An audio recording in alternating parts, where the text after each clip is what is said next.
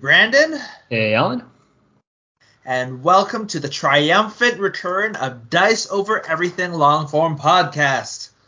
So, this is episode 99 after a super long hiatus. Yeah, well, we're not going to be talking about Order 66 because that would mean we started playing Star Wars Legion, and you know we're not about to, we're not about to jump into that. But what we did do is go Yet, way back that's further. for the summer, I assume. oh, I, I don't know. They haven't tempted me just yet. But I think we want to go back to like a different era where there was like rock music on the radio and people were playing like grungy video games like Doom and like Wolfenstein. Not these like newfangled, shiny, polished like Cyberpunk and Overwatch and all that. No, no, no. We got we got to go back to the old school. Got to go back into the 90s here. Do you, Yeah, do you remember those days? We're still clinging on to uh, super tall uh, mohawks as a thing that you could actually walk outside and not not feel weird. Wow, wow. Well- yeah, that's. No, I do remember people seeing people with mohawks back then. It's like, man, I haven't seen one of those in a while. But talking about that, have we seen a, a good game from GW in a while, or do we have to go back for that? Uh, yes, we have seen a good game. But we were, but we went way back, didn't we?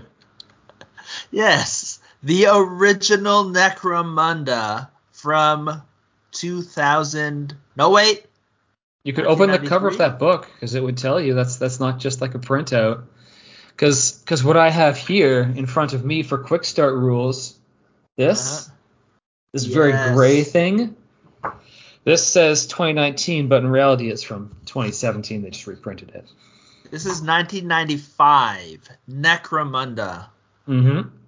And so we just finished playing uh, a few games of the original Necromunda, and this is a long story and a long time coming. Do you want to? I think we've we've mentioned it a lot on the podcast Yeah, uh, during we, the D6 minutes as we've been trying to catch up, uh, so that we have the same number of D6 minutes as Dice Over Everything's. yeah, because we've talked about we were playing the Dark Uprising campaign. We built a bunch of war bands for that. Talked about painting it, and then we talked about Yeah. getting halfway in and then just like hitting a wall. You know, like the wall where you try and go from the Underhive to the Spire, and you just like bounce off of it or get shot with like No. weapons that are far beyond Yeah. your your Do crappy not stubbers. go. Do not collect a hundred dollars. No, Don't. no. Yeah. Don't. No, get, do don't not. collect ammo. Yep. But- Just But get mowed this- down with pain.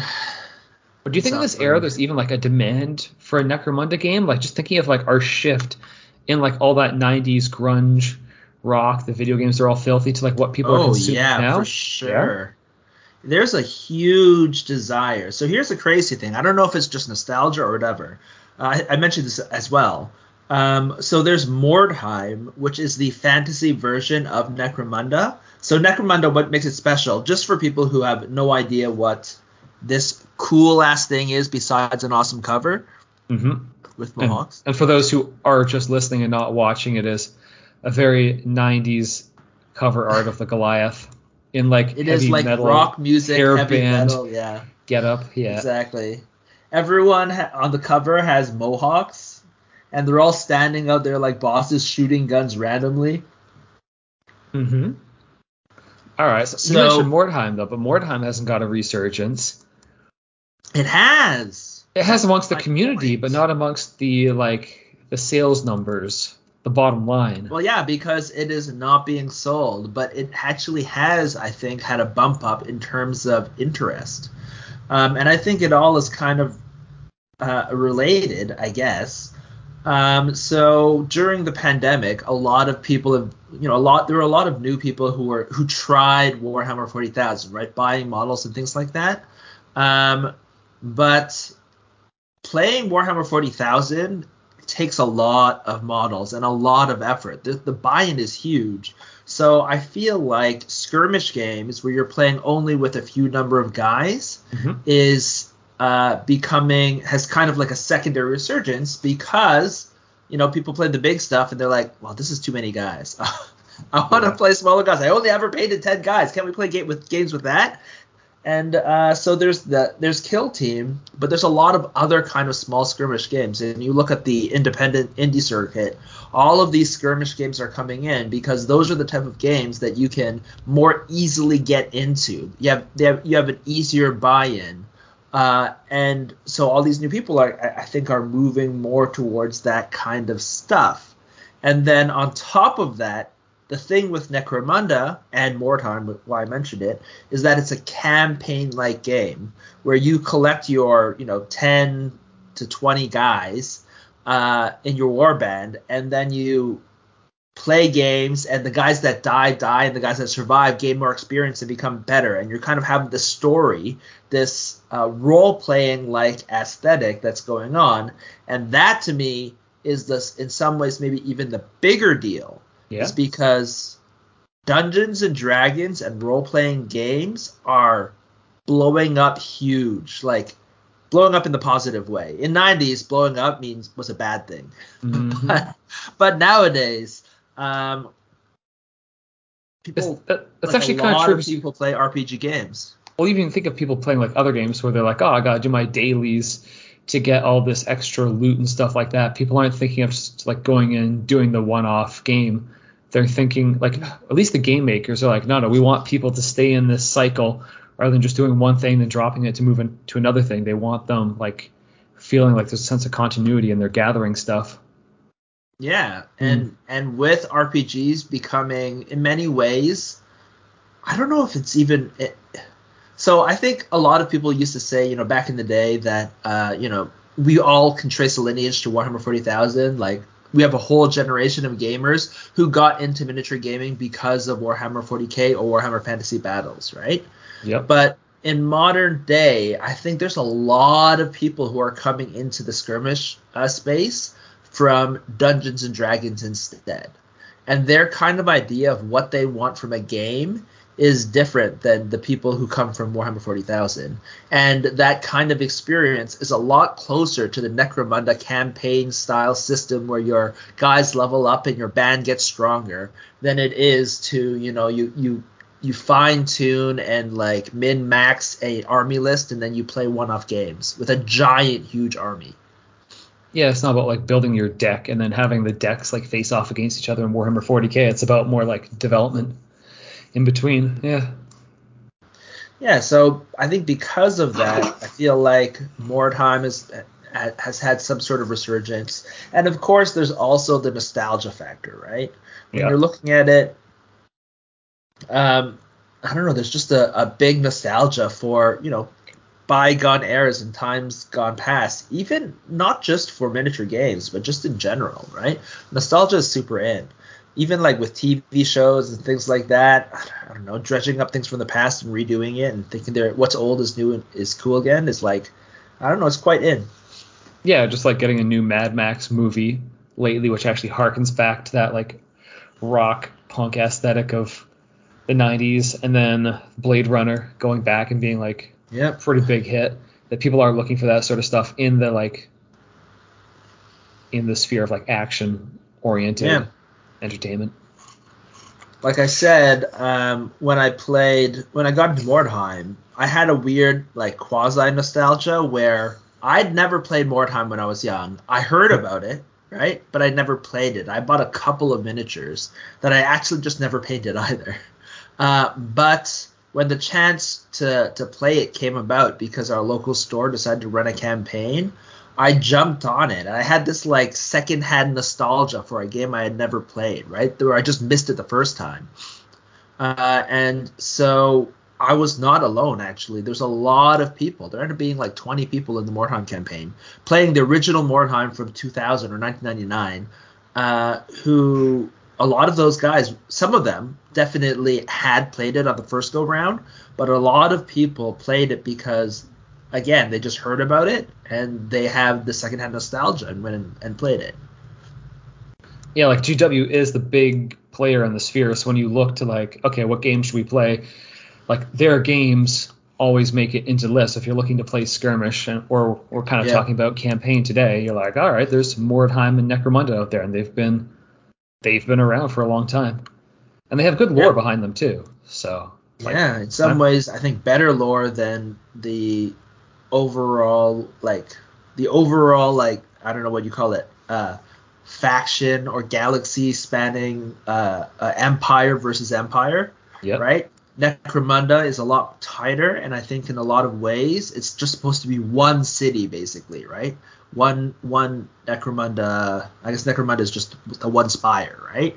and that's the setting of the story and because it's more dialed in there your characters are also more dialed in and so i feel like it's a lot more personal and in many ways a lot a lot more interesting and fun than the the thing the galaxy spanning empires especially considering that characters are so uh, like named characters are so important in the larger game whereas with necromunda they have somehow I don't know if it's the people who play the game. It might actually be that, uh, but that they remove those characters, and so the characters that you create become a much bigger center of the game. Yeah, like it's your it's your warband. You want to feel like you're creating the characters rather than playing back some like other battle recreation. Like the historical people who play bigger battles, they're all like, oh, I got to recreate this battle. And you're like, nah, I'm- I want to create my Yeah. my like dudes. I want to create a story for them. And when you're doing that, if you're trying to create a story for something, you really want like a a deep background to it to like fit your guys into. Yeah. But you don't want to have to be like, playing somebody else's story necessarily because it might not just like fit Yeah. the whole theme. Yeah, that's the thing. You get an ownership of it because of the uh, of not having you know named special characters. You are naming the, but you do have named characters. It's just they're named by you, and you get to see your characters grow up to become awesome. Mm-hmm. At least that was the premise of this Necromunda and Mordheim as well. Yeah. So I think we talked about, you know, we, we mentioned Mordheim, um, which has only ever had one edition, but Necromunda is a little bit different. Even though Necromunda is many ways bigger than Mordheim, something separates Necromunda uh, from the general other kind of nostalgic game games out there, and that is it got a new version in 2017. Yeah, and GW producing new versions of things sometimes works out, sometimes it doesn't. So you always have to ask, like, would it be better to be playing like the edition before? And in the case of like eighth to ninth edition, you're like, no, nah, ninth edition fixed a lot of things. So yeah, people are cool playing that. But if say, No, they're not. yeah, well, they're not. a lot cool of people for- say ninth edition is like the like the worst edition since seventh. Sweet. They should just go back and play fifth, like when we were, or whatever was around in the '90s. There you go. They should just go full nostalgia. no, whatever uh, what was out at this time. No, I think Necromunda was out during second edition. Second edition Yeah. was Kind of weird. Yeah. was yeah. Third edition I think was better. Yeah. So that different game. Though, different so game. that brings up the question for anyone listening to us about if they're thinking of getting started, like on a new campaign or just getting into the game, like what Mm-hmm. version should you really play? So so to answer the question, obviously, we had to to do a deep dive into the into the shallow end yes. of our Necromunda knowledge by playing a bunch of games of both versions. We play both ones so that you don't have to, uh, and so that you can kind of figure out. Like, there's so many different Necromundas out there, uh, Yeah, there's- and There's yeah, ash wastes now. If you for some reason want to play a vehicular combat version of a of a campaign, I I guess. Yeah. So so I guess the frame of this podcast will generally be contrasting and comparing the different Necromundas and then talking about which ones we like and what we like about both uh, about the many different versions and which ones we think uh you know maybe rating all of them and then coming to a conclusion of if you like Necromunda which one should you play? Yeah, so I guess like Yak Tribe is kind of the like the big resource for Mhm. where to go if you want to use like their online army building programs, and I think they've got like their their forums there as well that have lots of downloads for resources and things like that. So they kind of set the tone for what the the two versions of the game are because when you go onto their site and you Mhm. build your warband, you can choose to build the community edition version, which is kind of like that book you just held up, most up to date version, and then there's the the the main version they they use, which was which came out in 2017. So I guess they refer to that as no, it's called the Underhive. It's Necromunda or Necromunda Underhive. oh, it's the Underhive tools. Yeah, yeah. But when you go to their forums, I guess the current version came out in 2017, so they call it like N17 in the forums if you're looking for that content. So that's, so that's yeah, kind of so that might be a little bit. I think we've become jumping around, but let's make let's make it clear. What are the different versions of Necromunda we're going to be talking about? Oh, it's basically the Oh, what are I guess what are the different versions of Necromunda, and then what are the versions we're going to zo- zoom in on because we actually played them. well, there's so the we version have some knowledge about them. there's the version of the book you held up, but then there's the community edition. do a historical thing where we just just go through and talk about each different version of Necromunda? I don't think that's necessary because we're not suggesting anybody go near all the versions. So, I, I think it's it'll be an interesting thing to go through though. hmm So why don't we why don't we just go through them so that everyone understands? Uh, this is the original version. The first version that we talked about Yep. is Necromunda. Do, have we even described what Necromunda is in general? if people got here, I think they know what they're getting into. Yeah. I don't think that's necessarily true, but let's at least get let's give a one sentence thing. So or, or whatever, one paragraph. Coles Notes thing. Necromunda is. You want to do it, or you want me to go through it? Uh, if you want to, if people made it this far and don't already know what Necromunda is. All right, so Necromunda, I think we've already said it's a skirmish, uh, a skirmish combat game uh, where you play a bunch of gangers set in a post-apocalyptic underhive, um, where basically all of the uh, you know the the the rich denizens live in the spire uh, above this underhive, and then uh, it's this giant man-made huge city, and it's just built upwards. And on the first, on the top levels, that's where all like the higher you go, the more rich you are, and the more opulent your life. And the lower you go, the more work you have to do to kind of maintain the structure. And at the very bottom is the underhive, where lawlessness, like the entire place is like there's there's no pol- police or rule of law. It's run by a bunch of gangs. And in the game, you play one of these gangs who have decided to go down from the slightly higher levels down to the bottom and try to control the basically it's the infrastructure infrastructure of this giant city and by doing so kind of make it rich and so you play you you know you build your gang and and you uh, play a bunch of missions against your friends where your your gang starts to you know tries to buy equipment or and gain experience to take over more territories and become rich and successful. But most likely just gets injured and slowly dies That- yeah, that's there can only be one, so you know. yes exactly until maybe one gang or group kind of ends up kind of dominating. Um, and the entire aesthetic like we said is a punk not a punk. It's a punk Rock. oh yeah it is punk. Rock, Rock, and roll, punk, punk, metal. yeah. Yeah metal kind of aesthetic. Um i think showed the cover here. This is the one of one of the covers.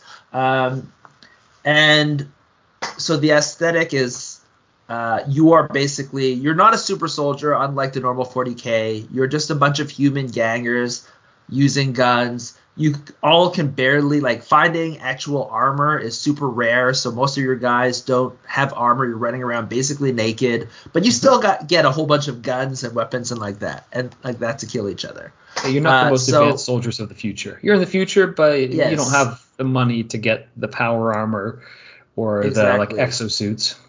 So you might end up being awesome, but relatively speaking to let's say a platoon of guardsmen, you guys are garbage.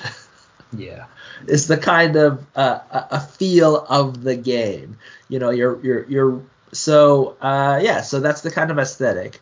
Uh, and it came out. The first version was in 1995, and it was basically kind of a hit because I think it was the first skirmish campaign game where you know you build up your guys and they gain experience and things like that. You kind of have that RPG like uh, progression of your guys um, as they get better, and some people get injured and die, and then some people get enmity against the enemies, and you keep on playing that uh, as and hopefully build up your warband, right, to get better weapons and stuff, so that eventually they might be able to take on that platoon of guardsmen and be on even or maybe even slightly better footing.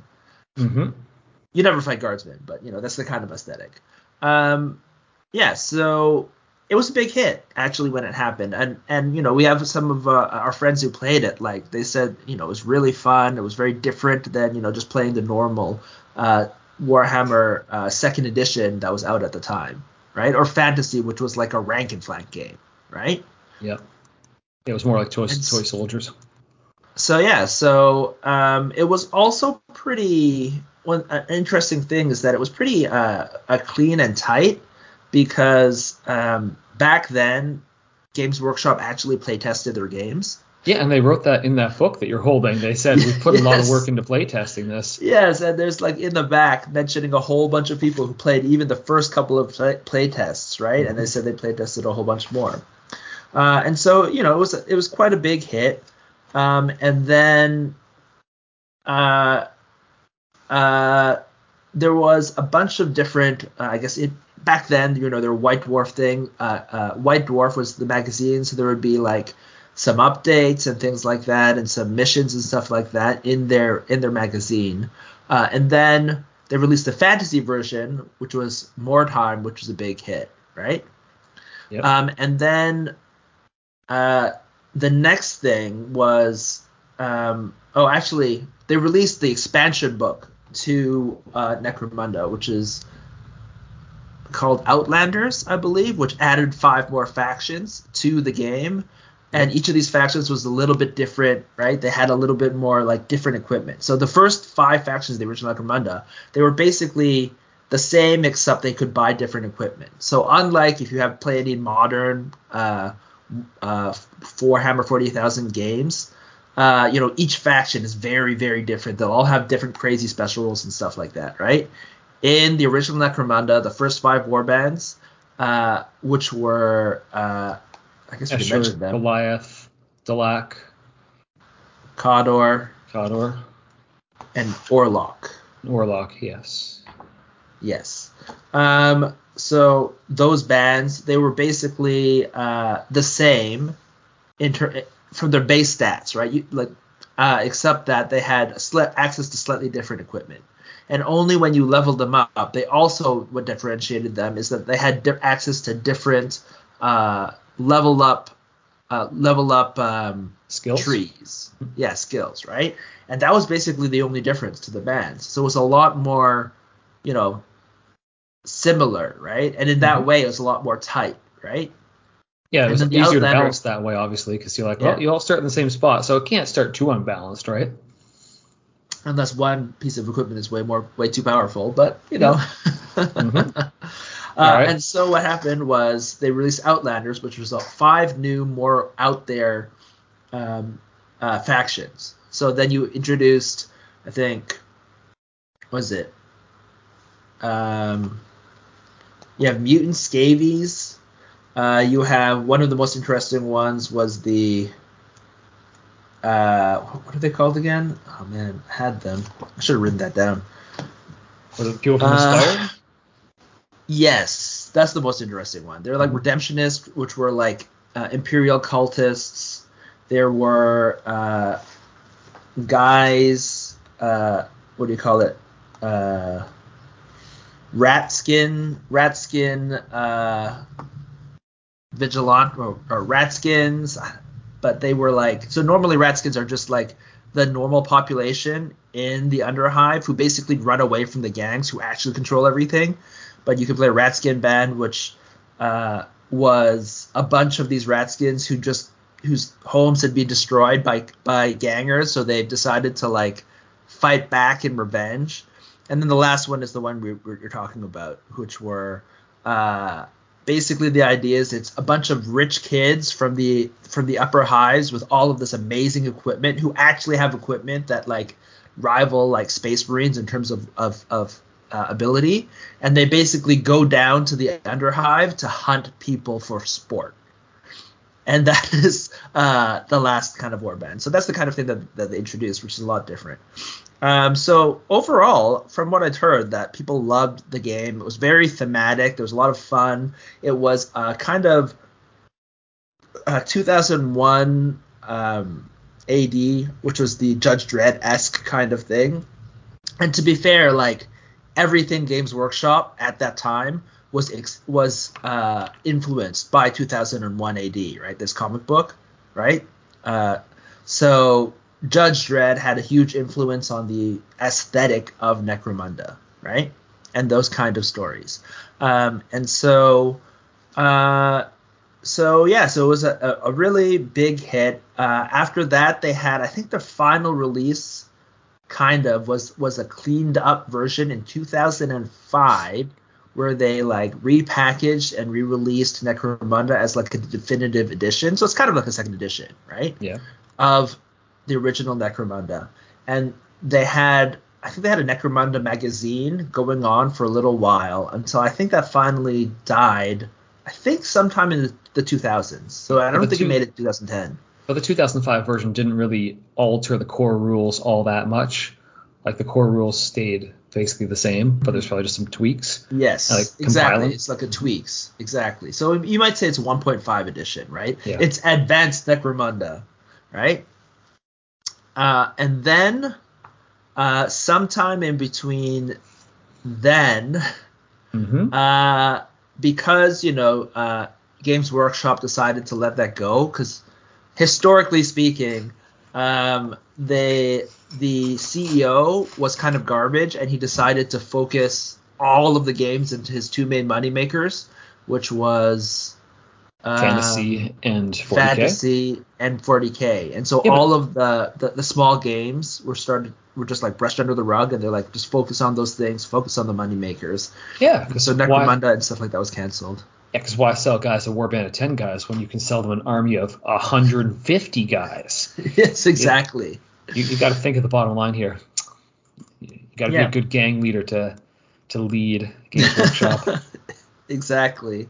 Uh, yeah, so Necromunda kind of uh, was released from the support of Games Workshop. And however, because it has such a large uh, following, uh, it seems like uh, there there have been a number of people who kind of took up the mantle and started and basically uh, created a version of Necromunda to uh, like to, to keep it up to date and to balance things and to clean it up. As you know so many people were playing so many games right? And there's so many different people who play um, uh, you know have their own house rules to clean up rules for example for, to have have some, certain things that are too strong right and so um, the community so you, basically yeah mm-hmm. so you're telling me that in 1995 people weren't just releasing new rule sets on the internet to fix to fix things no, no, it took around. Oh. I, don't, I, don't, know when. When actually, uh, I think it must have been around 2010. I don't know mm-hmm. uh, about that because at that point in time, uh, I was not playing miniature games at the time, so I had a break. Mm-hmm. Uh, yeah, but you know, because of that, afterwards, uh, once the internet became a thing, you know, uh, a community edition, community edition started becoming popular, like cleaning things up. Um, actually, the same thing happened with Blood Bowl, which is another game that Games Workshop dropped like a rock during that period, but had a huge following. Well, yeah, and just if you want the rules, like if they're not selling it, what are you going to do? You've got to go online and find like something if you're going to play with your friends.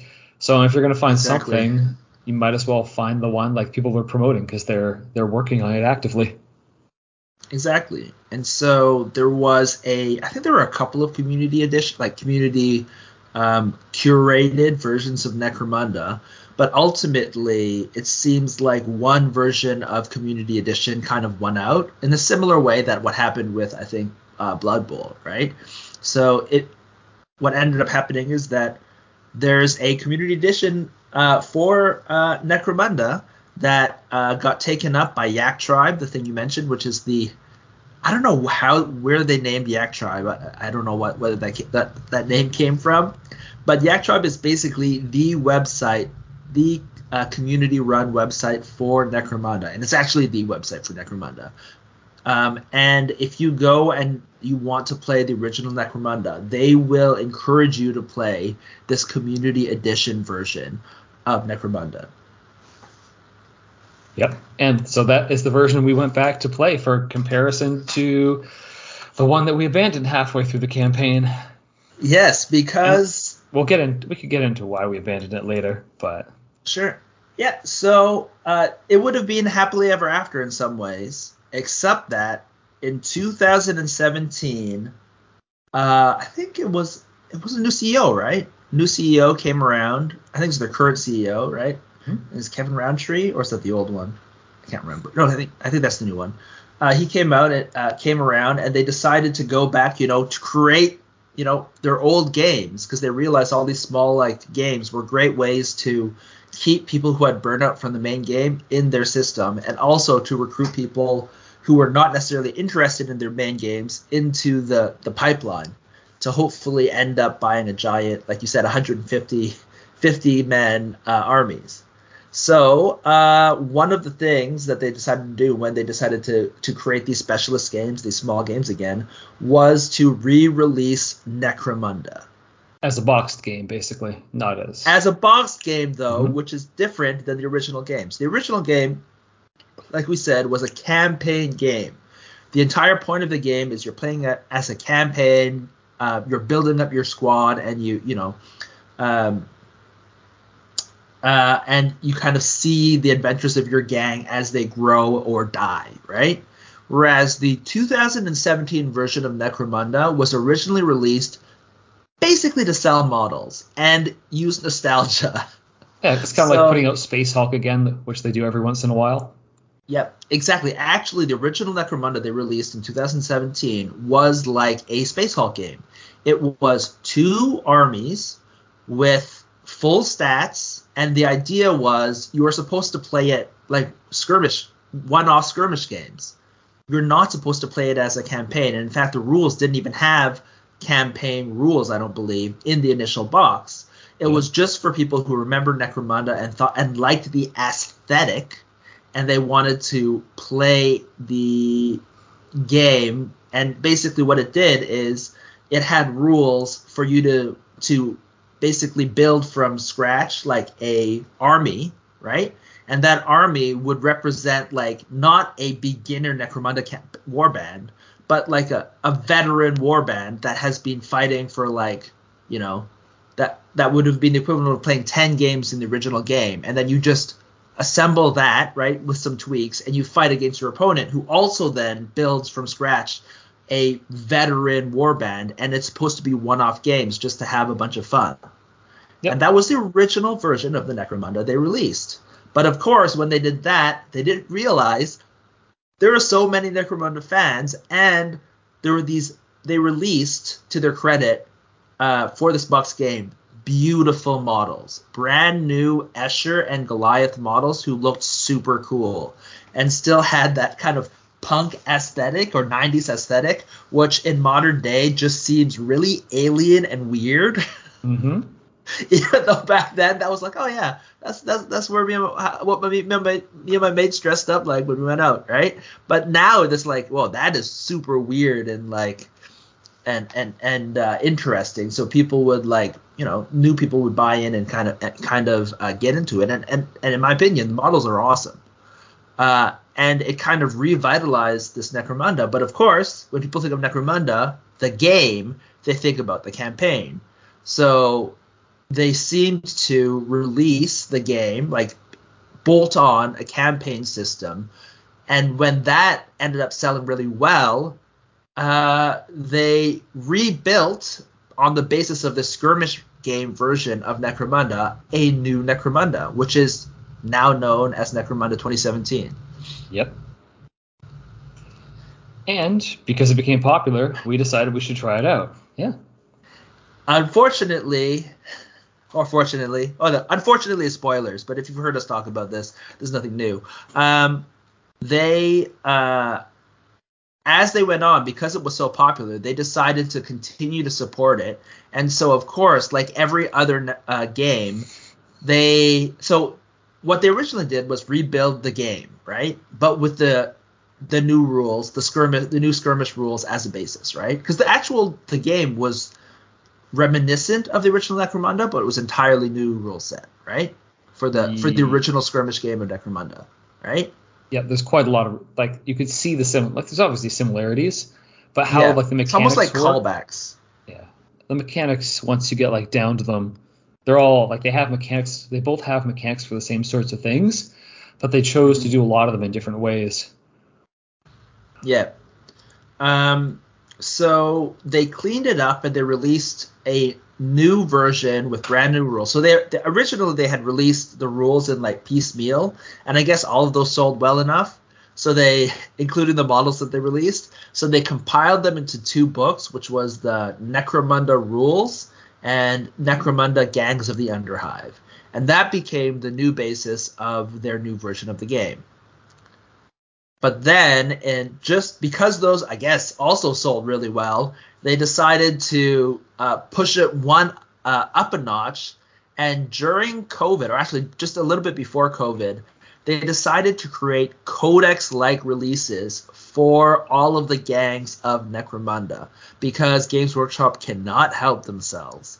And they're like, wow, if we release these codexes, uh, you, you can sell a whole bunch of books, basically a whole bunch of new books, and they make a lot of money, I guess, on those books.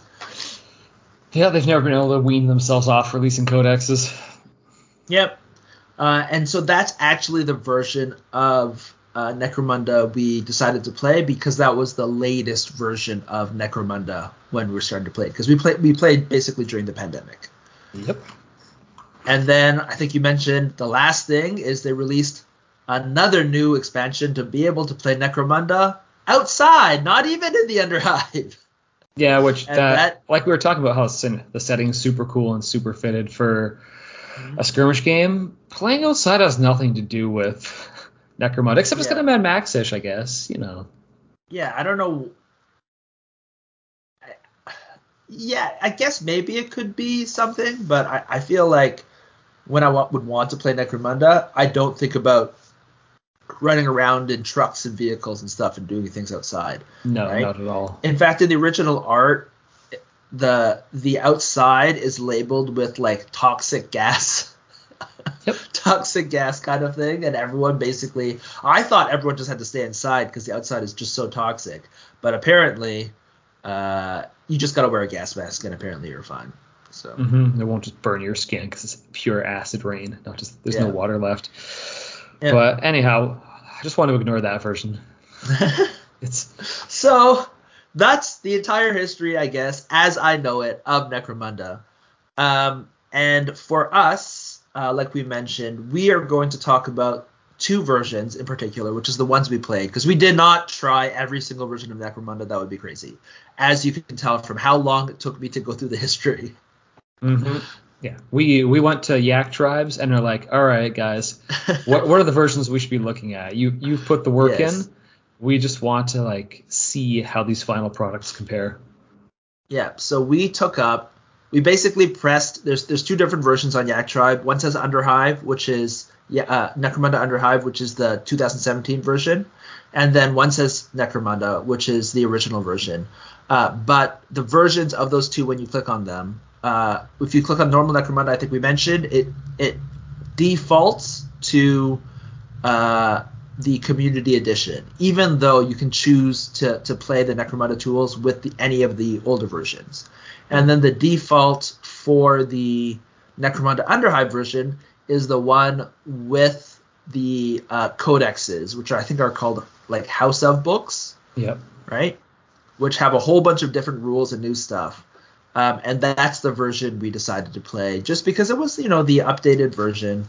And we were we were really excited actually to get into Necromunda because the models, the new models that they've released are really cool. The aesthetics are, are great. I, I really like yeah. them.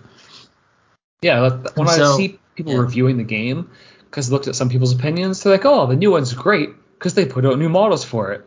It's like, uh, yeah, exactly. but you know, models work for any game you want them to if they fit exactly. the setting. Yeah. So, and the new models do actually mostly match uh, the uh, the factions from the original Necromunda.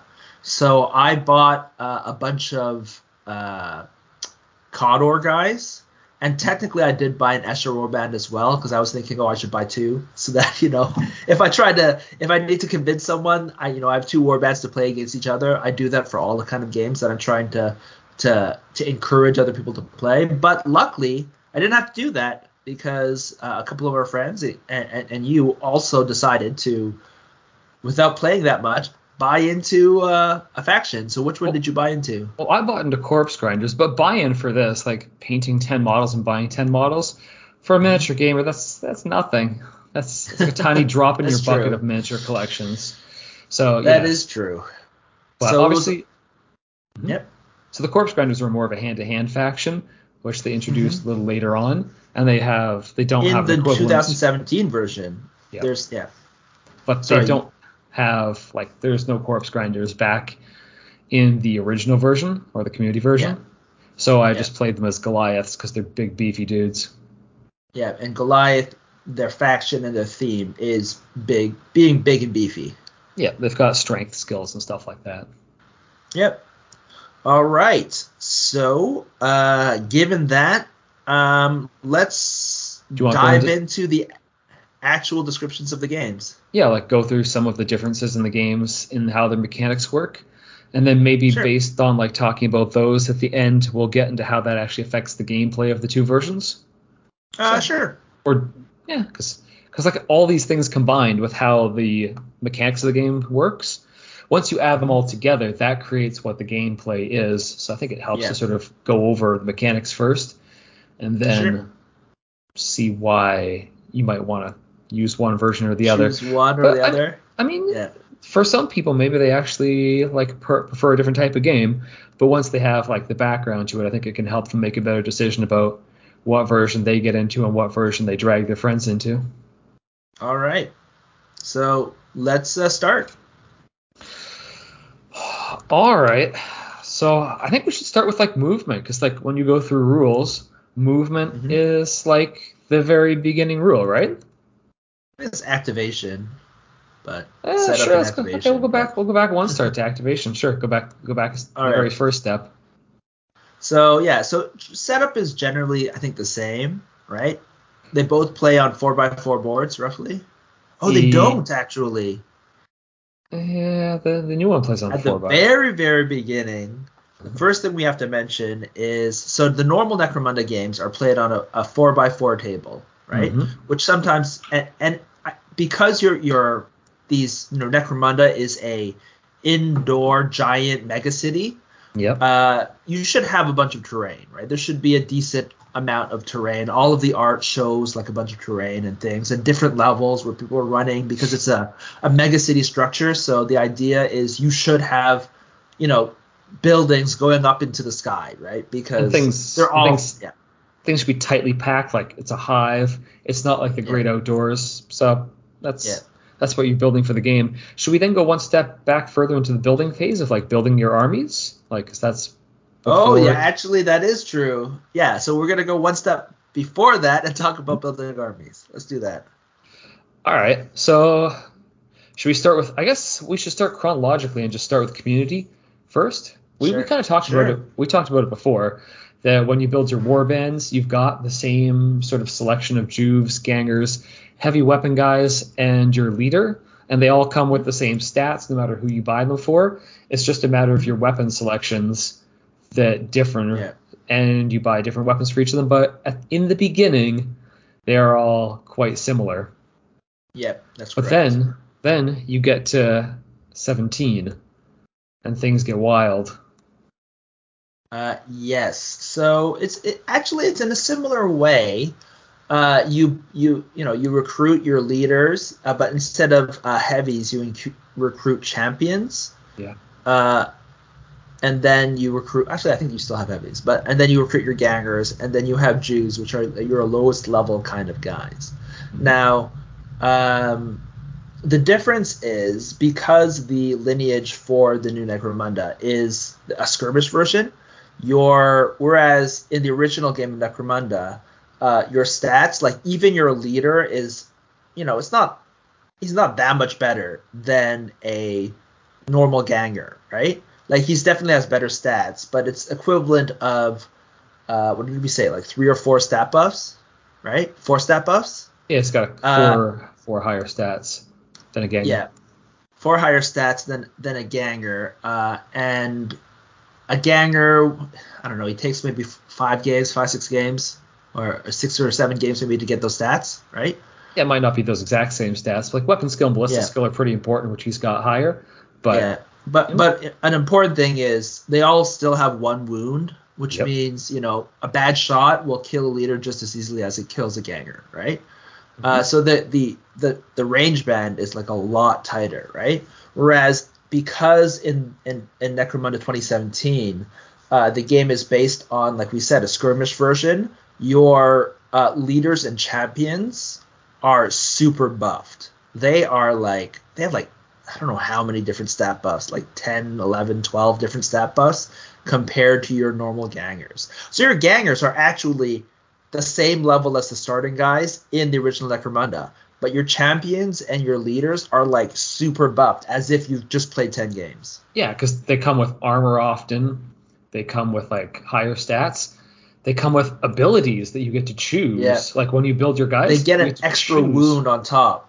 Some guys and yeah. extra attacks. Yeah, so they are like your champion and your leader can just like dice through a whole bunch of gangers, especially in close combat where those mm-hmm. stats really can really help. Yeah, and I think because you can pick the abilities you get, it, it kind of lends itself more to net listing because you're like, well, clearly there's probably some better abilities going on here because it's GW, it's not going to be balanced. So mm-hmm. rather than having to get your abilities, you're just like, well, I'm just going to pick the best ones from the get go yeah. that I want. So that's that's how you start your warbands. Yeah, and so you can kind of, in some ways, it's good at well. There, there's positives and negatives, I guess. Mm-hmm. You could say because you are starting with your champions and your leaders uh, super buffed, it's almost like you've kind of started midway through a campaign because your leaders and your your your guys are already super buff. Uh, whereas on the other side, without like your uh, on the original Necromunda, you end up starting your gang from the beginning. So they start crappy, and mm-hmm. then you get to see them work their way up to become awesome. Yeah, so it right? depends on which. And so that is like, mm-hmm. yeah, exactly. If you're gonna play uh, a short right. campaign, whatever, we'll get into that later. Yeah. All right, so that's that's part of the very beginning. Then the next we get into after that. Should we talk about the scenarios maybe? Because I guess you pick the scenario before yeah, you start using scenarios and scenarios and um, and board. Yep. So the boards are pretty so, similar, I would say. Mm, here's the thing, though. They're the one thing I think that is different with Necromunda that I think is significant is um, so in the original you basically play on a four x four board. That's the norm. Yep. At least in the community edition, I think we talked about how looking at some of the art, it seems pretty clear that they used to play on smaller boards. Uh, mm-hmm. But uh, but when it came to the community edition, the idea was to play on a 4x4 board. Uh, for the Necromunda 2017, the actual original box game was not played on a 4x4 board. It was played on a much smaller board uh, with tiles. And the idea was, you know, the original Necromunda, the idea is you're supposed to build up and there should be a lot of planks and gangways so you can shoot down and stuff.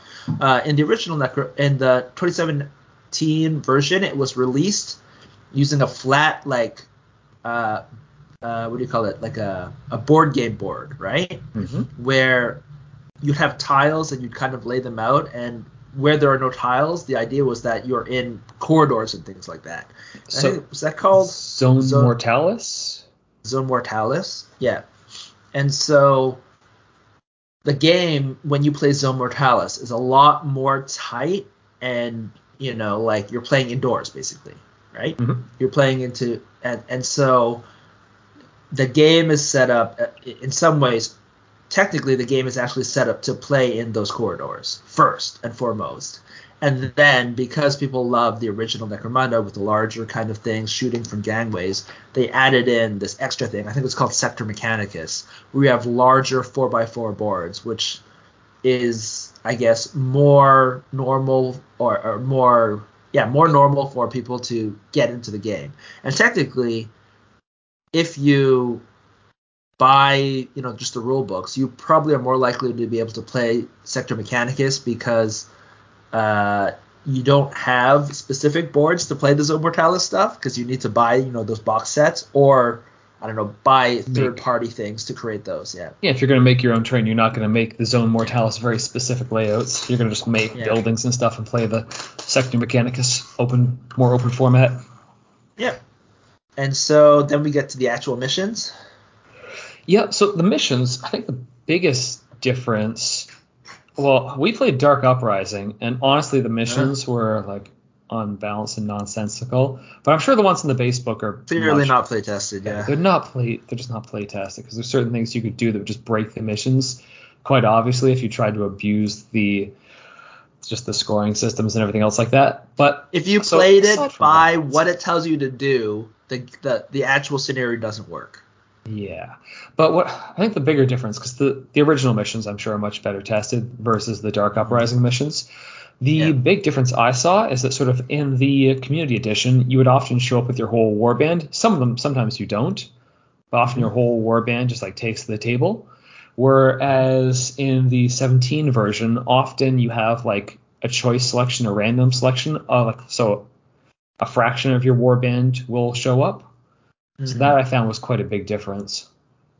So basically, um, they kind of tried to confine the size of your warbands using this kind of mm-hmm. uh, limited insertion uh, rules, which I think is pretty cool. Like, oftentimes, you know, with the old Necromunda, you know, if your warband is huge and you show up with your entire warband, that's a huge advantage, right?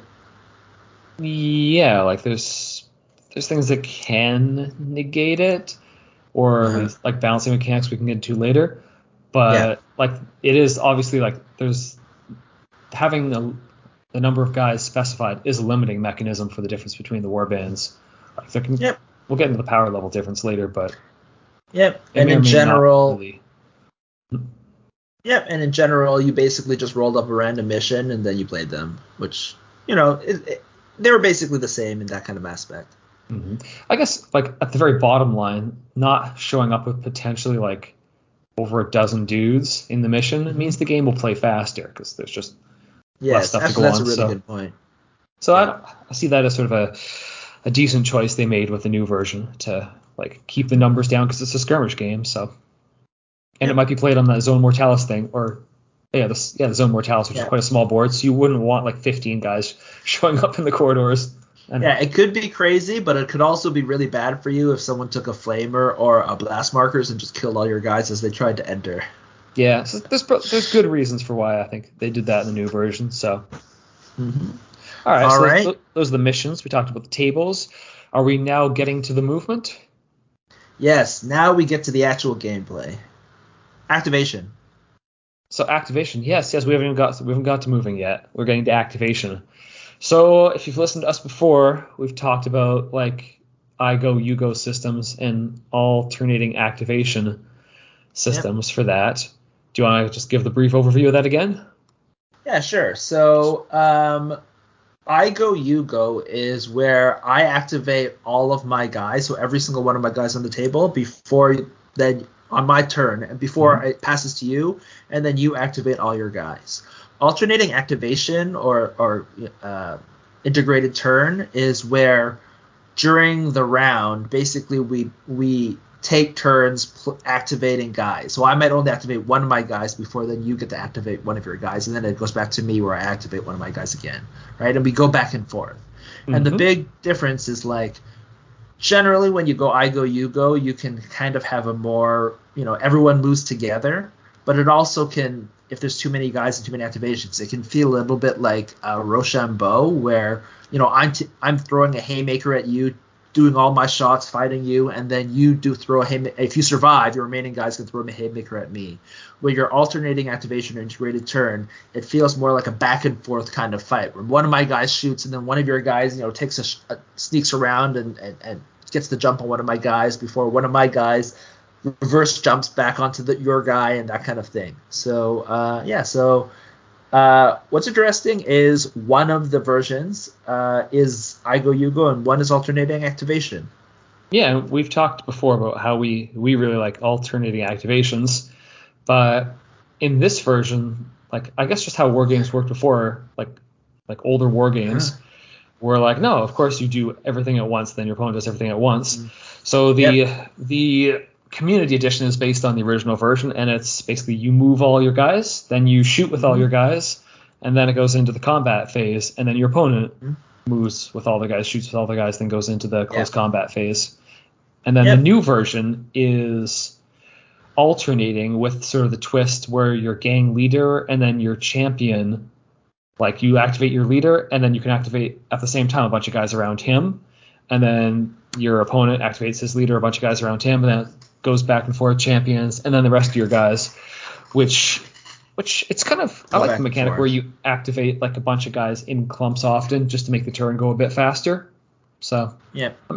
Yeah, so uh, I think the one thing that we kind of uh, we play uh, Frostgrave a ton, and that's the kind of activation that happens in that game, uh, and it does help kind of give the the ability of feeling like you can group activate and kind of have a cohesive plan, which is one of the strengths of I Go You Go, uh, while also not having it feel like such a haymaker and having some counterplay uh, uh, going on. Um, how? Yeah, so that's the general activation. Um, now, because of that, though, because you know, back in the day, almost all the games during um, during that period of time, 1995, where I Go You Go, um, they did have a the game plays differently, and they did have ways to mitigate it. So you it doesn't necessarily feel like you know you're just you, you do nothing, you just get hit, right? And then the other opponent goes and like does a haymaker. So even though it was I go you go, I don't think it felt like uh, Warhammer 40,000, right? Because you're playing in places where you can, uh, because of the terrain and things like that, there are mitigating things, and we can get into that later. yeah, it's not like you've lined up on one side of the board, your opponent's lined up on the other Yes. side of the board with just like a firing line, and you all just like fire, and then you start reloading, and then surviving they fire at you, Yeah. and whoever's left gets to come back and shoot. Yeah. And it's like, oh, it's my turn. We'll all shoot our guns. It's not like Yeah. that because only a few guys usually see each other at one moment because how you're like crawling through more dense terrain. Mm-hmm. Yeah. Which, if, you build the board Yeah, right, that's how it should go.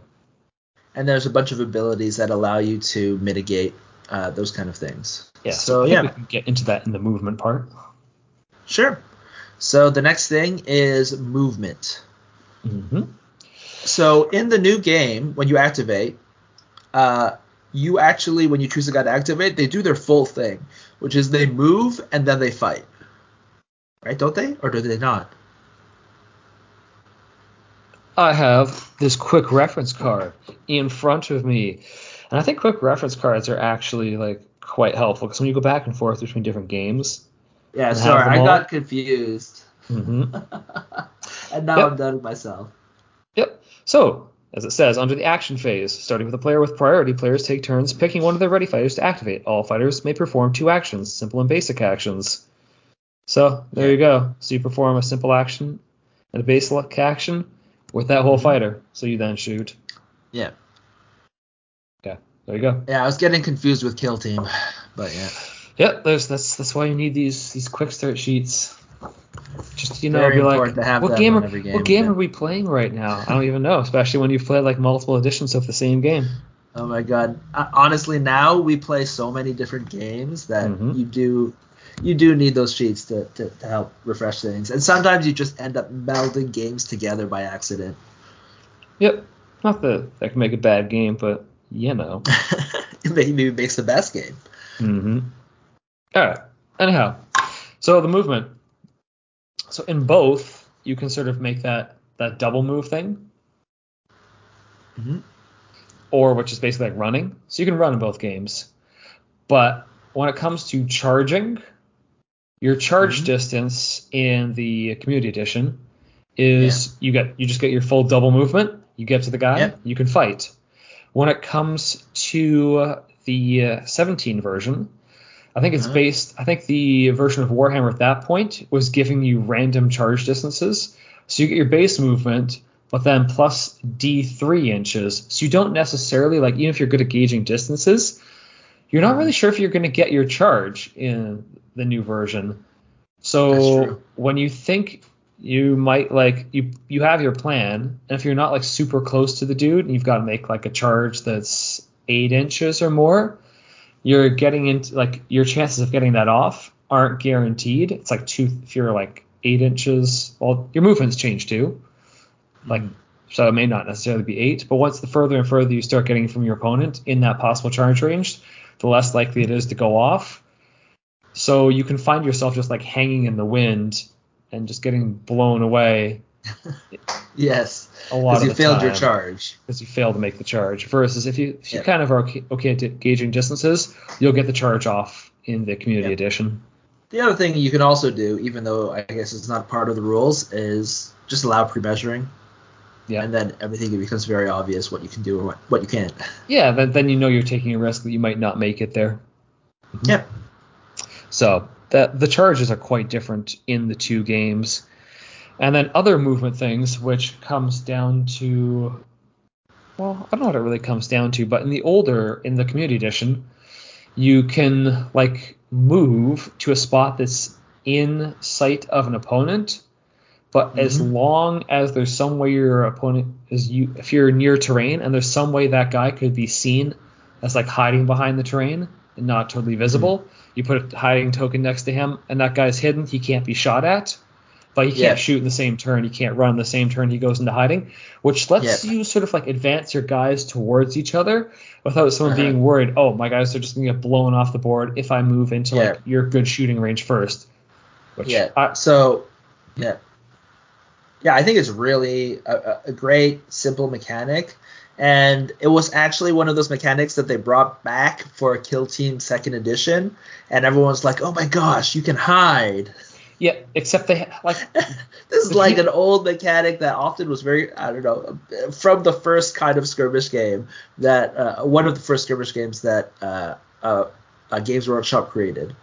yeah, like, like the mechanic relies. To be fair, on it's you a great mechanic. Yeah, the mechanic relies on you having sort of like an agreement. It's not a fixed hard like if you only see one third of the model or less, it can be in hiding. And here's all these measurement devices. It's like yeah, if you think it's possible, it's possible. Whereas in Kill Yeah. Team, they have very specific rules that surround like the terrain type and your distance from the mm-hmm. terrain and all sorts of things. They they made it very hard, Explicit. explicit, and not just like thematic. And Yeah, I guess the, the So- idea is that they're trying to make it explicit so that it kind of uh, you know helps helps you understand what they're thinking about hiding. Yep. Whereas in the older versions, you like everyone might have played, you know, hiding and what considers hiding uh, slightly different.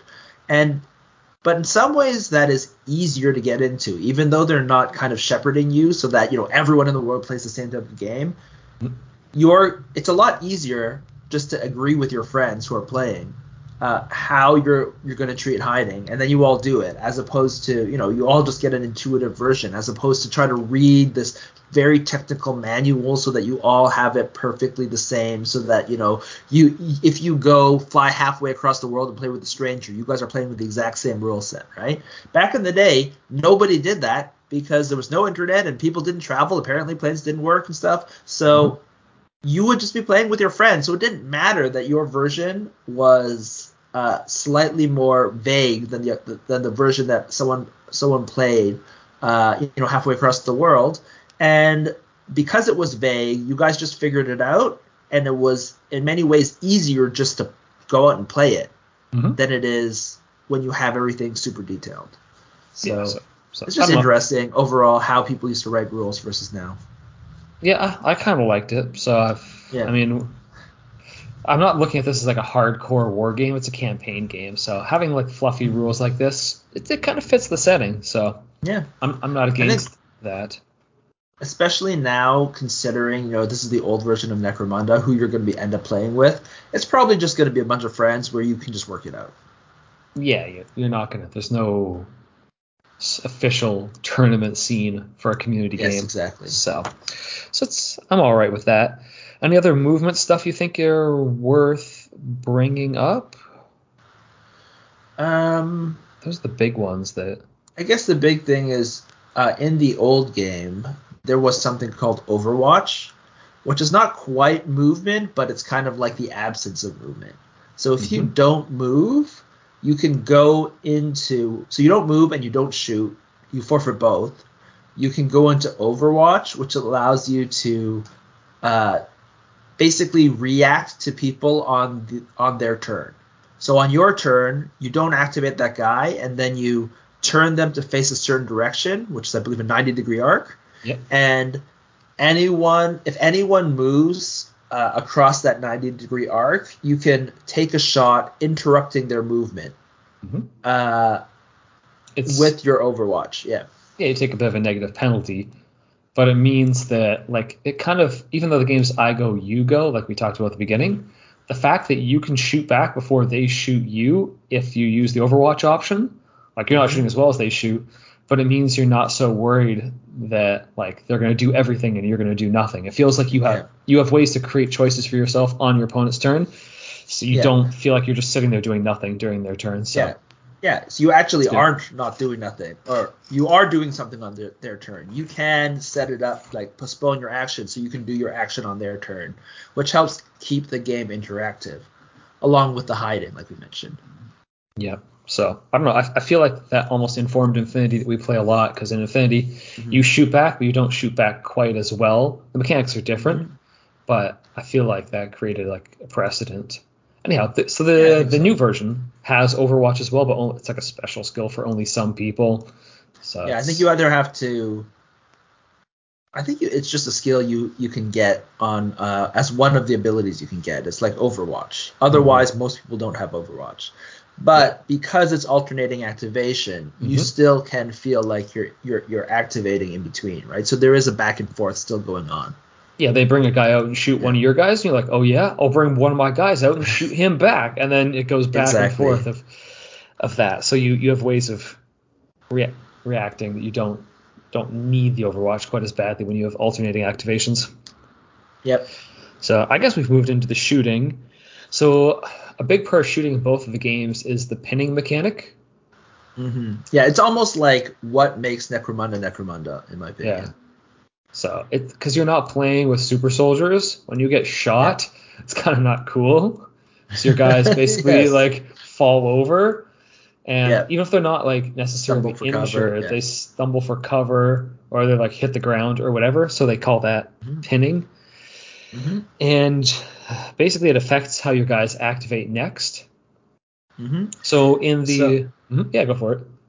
Yeah, so for both games, right? You you roll to hit. The entire kind of shooting thing is you roll to, to hit with your dice, then you roll to uh, wound, and then you roll if you have a save. Then if you fail your save, then you become uh, you take a wound and uh, you can you basically is it you're downed, and then uh, during when you're down, you're basically out of action. But every turn you can roll a dice to either get back up or die. Yep. So you can go, or go out, out of action. action. You yeah. can take a serious injury, and or you can take a flesh wound. So yeah. out of action is when they're basically dead. Yeah. And the flesh wound kind of just screws up their characteristics, and that's the same in both games where you take the flesh wounds cause characteristic yeah. reductions, but you can still you still get to fight on. It doesn't quite affect your next act. Yep. Like you can activate next more easily without having to get back. Yeah. So what that ends up meaning is that you the, the last kind of thing if you ever played 40k like there's a lot of rules as you can notice and so that when you take a shot at a guy mm-hmm. there's a mm-hmm. lot of states that can end up like you can miss entirely or you can hit them and you can pin them so that they rush for cover, which is quite common. So if you don't wound them, they just rush for cover, right? Or fall down, right? And mm-hmm. they're kind of stunned for that round.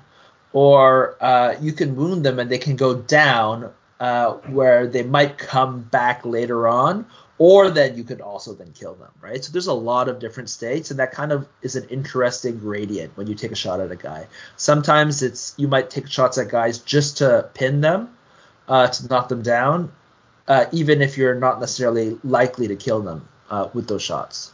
Yeah, so the 17 version like makes you take take another step immediately, which is Mhm. checking what their lasting injury is as soon as they go out of action. Which Yeah. at first I sort of liked because like oh it's really thematic and you get to like you get to See know they die or not. you get to know what sort of wound they just got hit with, so it felt really Yeah. themey. But then after playing it for a while and then playing the community edition, I Uh-huh. realized it's just a lot more like it's just more rolling to get to an outcome, Mm-hmm. and it's just Yeah. because it just interrupts things because you've got to write this down as well. It's something you have to keep Mhm. track of. This not tokens. You have to keep track of what's just like the permanent state that guy's been changed. So after playing a few games of each, I think that the community edition, where once your guys are out of action, at the after game state, you then check what Yeah. happens with their lasting injuries. So Yeah, I feel like the the after the game state thing and checking is a lot more.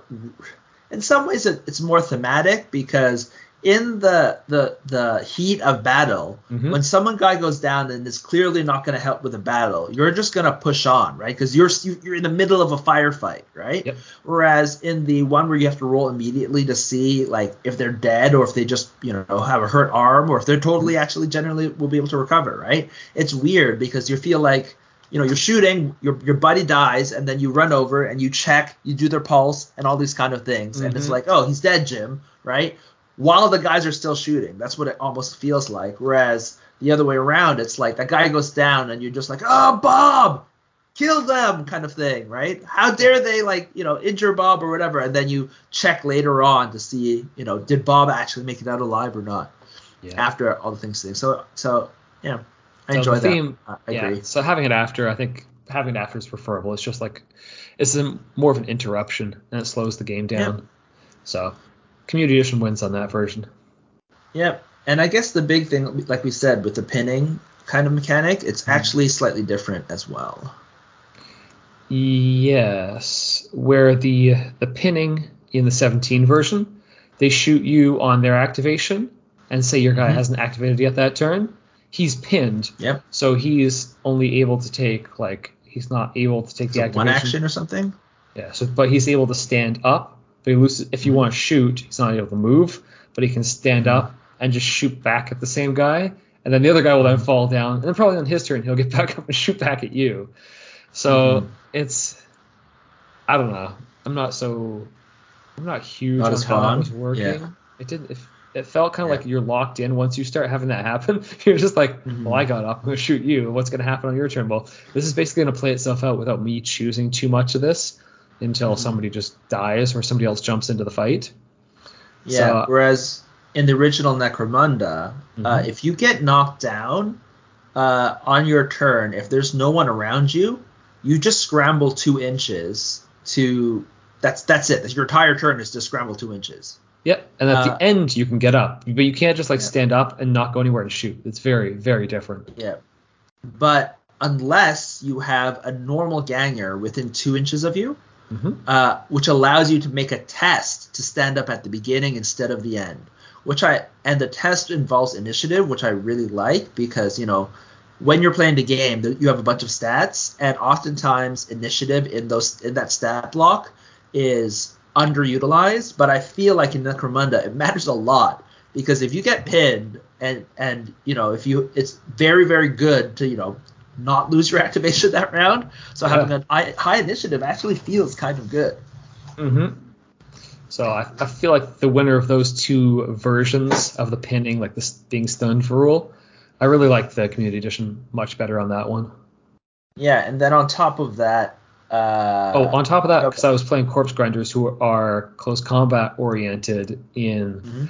the 17 version, your guys like have to walk towards your opponent, then they get hit, and they fall down, and then they can't get up and do much of anything other than just get shot again. So that Yeah. that did not work out very well. That rule when you were Yeah. trying to play a more close combat oriented faction. yeah. Whereas in the original Necromunda, there are close combat oriented factions, but they're like they because like we said, all the stats are basically the same, and it's just their abilities. It's not that you are only close combat. It's that you lean to be better at close combat, whereas other factions, it's basically half the factions are better in close combat, half the factions are better in shooting, right? Yep. In the old one. Uh, in the new one, there's an like corpse grinders didn't even exist, but they're even further into fighting in close combat, right? Yeah. So then just the difference. Well, first of all, I don't even think the factions are really that's in terms of their play style. Like the new models look great and they look like the old ones mostly, but the play style seems quite different than the how they played in the old one. Oh yeah. Yeah, some Yeah, guys so- get more flamers in the old version, which I think would make them play a fair bit differently. But other than that, I didn't see a difference where until later on you'd start being really different. Yeah, like you're, you're talking about in the old Necromunda, they're not there. There's differences, but it's not as pronounced. Whereas in the new one, they're so different, right? Yep. Which, in, you know, in some ways is a very good thing for some people, right? Some people want to have that super special snowflake thing where, like, I chose my faction, so it's going to be totally different than yours because you chose your mm-hmm. faction, as opposed to, you know, some people are like, you know, you have the base thing, and then it's through playing games, your faction differentiates itself from your from your opponents, right? Through mm-hmm. the the kind of skills and wounds that they take. Yeah. Yeah, we'll, we'll get into that after the game part later for how Sure. how you start building towards that. All right. So is there anything else we want to talk about for shooting? Yeah, I felt like one of the big things is Oh. that in the new Necromunda, the Mhm. the weapons that you can actually choose are so much more powerful than the ones that you can have in the original Necromunda. Yeah, and also like the point balancing in the community edition, I think they did some point balancing and some rule changes on things like flamethrowers to bring things more like into balance. Whereas in the new version, there were some things that were definitely like way better for weapons. Yeah, so I, I- this is one of the things that is technically the the the non-balancing of the weapons. Maybe it's roughly the same uh, in both versions, original versions that were released by Games Workshop. But the benefits for the the old version is that you can play the community edition, where you know through the many many years. Remember, this game is like what over 25 years old. Uh, through the many balance balances of the game, they've kind of tweaked the weapons so they all the weapons have some use. Yeah, and they're worth their point. You feel like they're worth their point Yeah. value. They have they Yeah, have a case where you'd use them. Yeah, exactly, right? So the one Whereas thing, that was Yeah. that was actually not the case in the in in this book. Some weapons are garbage. yeah, right? Some weapons you're like, why would I take that? This weapon is clearly better, right? Um, yeah, and then so it's, it's the same thing in the newer one, but the other issue is that because, like we said, the game is supposed to start like halfway through. Mhm. Uh, a lot of the games, the a lot of the guns are way too strong, right? yeah, It kind of balances out the fact that your champions and your leaders start super strong by Mhm. allowing you to much more easily buy super strong weapons to put them down like dogs yeah, which was actually not the case in the original Necromunda. I feel like the original Necromunda, yeah, you could get really strong weapons. Uh, oh, here's another big thing. Uh, only your you only have two guys who can take heavy weapons in the original Necromunda. Like literally, no matter how big your squad is, like we said, you can No have how- like a 20 no man how- gang. no matter how much cash you get. hmm Yeah, you can have a 20 man gang, but they're going to be running around with like las guns or, or maybe bolt guns at, at best. Whereas, uh, and, and only two guys can have something like a flamer or a plasma cannon or, or sorry or a missile launcher, right? So you only have two guys in that. Whereas, I guess there is a limit, but isn't there more? You could have more. I just felt like you'd have way better weapons. Maybe it's just the power level of the weapons are stronger. hmm Like So that- in- yeah. Mhm. Okay. it. So with the weapons, that also brings us to the ammo rules, which I almost forgot. hmm So both games have ammo rolls, except in Mhm. the community edition you roll a six, which is cool for you because you hit probably. Yeah, when you hit, when you roll to hit, you hmm the ammo roll. Yeah, versus the the community edition where you have to then roll your ammo dice. I've got the ammo dice sitting there, but yeah. So basically, it's a little bit different. It's like the original Necromunda. If you ever roll a six to hit, then you make Mhm. an ammo check, right? Which is generally four and up. Whereas in the N17, whenever you Mhm. shoot, you roll an ammo dice, which tells you whether you need to, to, to reload or not. So you're rolling more dice on every shot. Um, I kind of really like the old version. It's just a lot cleaner, and it also makes it feel not quite as bad to run out of your ammo. Because whenever you run out of ammo, most likely you've also hit the guy. Yeah. Mm-hmm. Whereas it's very possible in the newer one to like unload your ammo and like have no ammo. So you know when your ammo is out, your gun's basically oh is is your gun useless in the new one, or you No. can reload in the new one? You can you can Oh. keep trying to just jam new ammo into it. Which if you've Yeah. got really good guns, you're like, ha ha ha, I'm gonna eventually reload this thing and shoot you again. yeah Whereas in the other version, you're like, oh, if, if you have really good gun, if, even if your opponent shows up with really good guns, they might just jam them Uh-huh. and be like, ah, crap, now we're back to our our stub pistols. Our, s- yeah exactly. You got to just throw that gun away. It's it, I think it's actually called ammo jam, right? It's not out of ammo. It's not you run out of yeah, ammo. malfunctions. It's that yeah. yeah, it's malfunctioned, and in the heat of battle, you're not gonna have the time to like, you know, fix that, right? So you Mhm. throw away that gun, you gotta pull out your secondaries. Yeah. So I, I like that version. I like the old version on that one better, Yeah, just because it's not as feels. I don't know. They not both as feels feel bad, yeah. Oh yeah, but at least you hit the guy, so the guy's wrong. at least pinned, right? When Mhm. you when you hit the guy when you ran out of ammo, as opposed to the other one, where you know you could have missed everything, done nothing, and then your gun is jammed, and you're like, okay, Mhm. well, whatever. And then he stands back up and he shoots you in the face. yeah.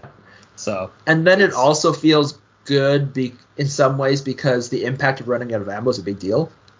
That gun is done for the for for that game, right? So running out of ammo also feels definitive and important. it feels more thematic too. Just like you're you're not like properly armed soldiers. You're stupid gangers who have like crappy. Yes. You don't have like well made rounds of ammo and nice clean boxes. You've got a bunch Yeah. of like things. You're like maybe this is a maybe this isn't even like a bullet. I don't know, but I'm gonna stick it in. Let's see what happens. Exactly. The gun's exactly. just like it just feels right. Yeah. Mhm. It makes it feel like the game that you're you're expecting. Yeah. So they're both okay, but I do prefer the the community edition version of the Mm-hmm. the weapons on that one. All right, anything else for shooting that's like a big thing to mention? I don't know. No, um, well, yes, actually, one last thing is so in the new one, there were for for blast marker weapons, you can kind of choose points and shoot those, and so there were a bunch, and there's a lot of different weapons where I felt like, like the flamer, for example, is just like how you resolve hitting someone with a flamer is is overly complicated. So I just felt which like version? N17, the newer version. I just felt like a lot of things were like overly complicated and and especially the blast marker stuff, it wasn't super clear. So I feel like everyone and unlike, you know, some of the hiding things, it was unclear in a way that could be abused. Yeah. So it's possible. So we actually ended up having to play like, you know, already add like house rules just just to get the blast markers to work and make sense. Because otherwise, you can always just target a point and then Shoot you guys behind always- walls. Yeah. yeah, hit, shoot guys behind walls uh, without the need to like roll to hit. And maybe that was the point. But if that's the case, like those those type of weapons are really strong because that they basically negate cover, and that means they're really cheap for how good they were. Yeah. Yeah. It's, that was one one thing that didn't feel so good with the new version. Yeah. All right. So then I guess that brings us to close combat, doesn't it? Yep. So the original Necromunda, I really enjoy the close combat for that for that. So it is uh, opposed rolls. So Mhm. basically, both you and your opponent roll dice, and you're trying to roll better than your opponent. So it feels like you know, even though it's again I go you go, when it comes down to melee, you can still die on your turn because you flubbed the, the attack roll, right? So Yeah, when you You don't Yeah. just attack someone. It's not like a kung fu movie where you're like, oh, it's my turn to attack, and everyone else will stand around and watch me make my And kicks, and you'll stand there, and then now Yeah. you'll make your like triple kick back at me when it's your Yeah. turn. You, you both. Yeah, so you both you both kind of go at it, uh, Mhm. and so you roll the dice, and this is this is actually the fighting mechanics of second edition, which if you ever played second edition Warhammer 40k, it was kind of weird because it was really really detailed the close combat attacks, and Mhm. second edition kind of became like a larger larger game, like a I don't know, a platoon level, like you have 50 guys fighting, and it was kind of way too detailed, the combat system, but it's actually perfect for skirmish. Yeah. So what you do is if you charge, you, so you both of your guys have weapon skill, and if you charge or you do a bunch of things, you get bonuses to that. So the first guy who charges in gets a bonus to the weapon skill plus one, uh, and then you roll a bunch of dice and add it to your weapon skill. So both of you, right? Mm-hmm. And whoever has the higher or the difference between your totals uh, is how much the guy with the higher total hits the opposing oppose the other guy. So it's possible if you so in general if you roll a lot of dice you have high weapon skill you will generally kill the other guys. But it's possible that you could flub the roll. Mm-hmm. Uh, and you roll a one and the opponent rolls like a six and they just like bonk you over the head and hit you three times or something like that. Uh, and it's especially interesting because the the more dice you have, it's better because you know you're more likely to roll high. But every one is actually instead of uh, it adds one to your opponent's roll. But you can also so, roll sixes that give you yes, but you can also so roll sixes of... to add on. But technically, if you roll two dice, uh, you you're you're you well you you can roll lower, right? you can roll two ones, which gives your opponent two plus ones, but you only add your highest roll, so you're still only get plus one. Mm-hmm. So technically, it's possible the more dice you roll, you the worse it can actually the bo- the bottom uh, roll is like the the the, the mm-hmm. most sad role that you roll can be. So it's actually kind of interesting that way, uh, and it can kind of have a surprising and dynamic results based on that.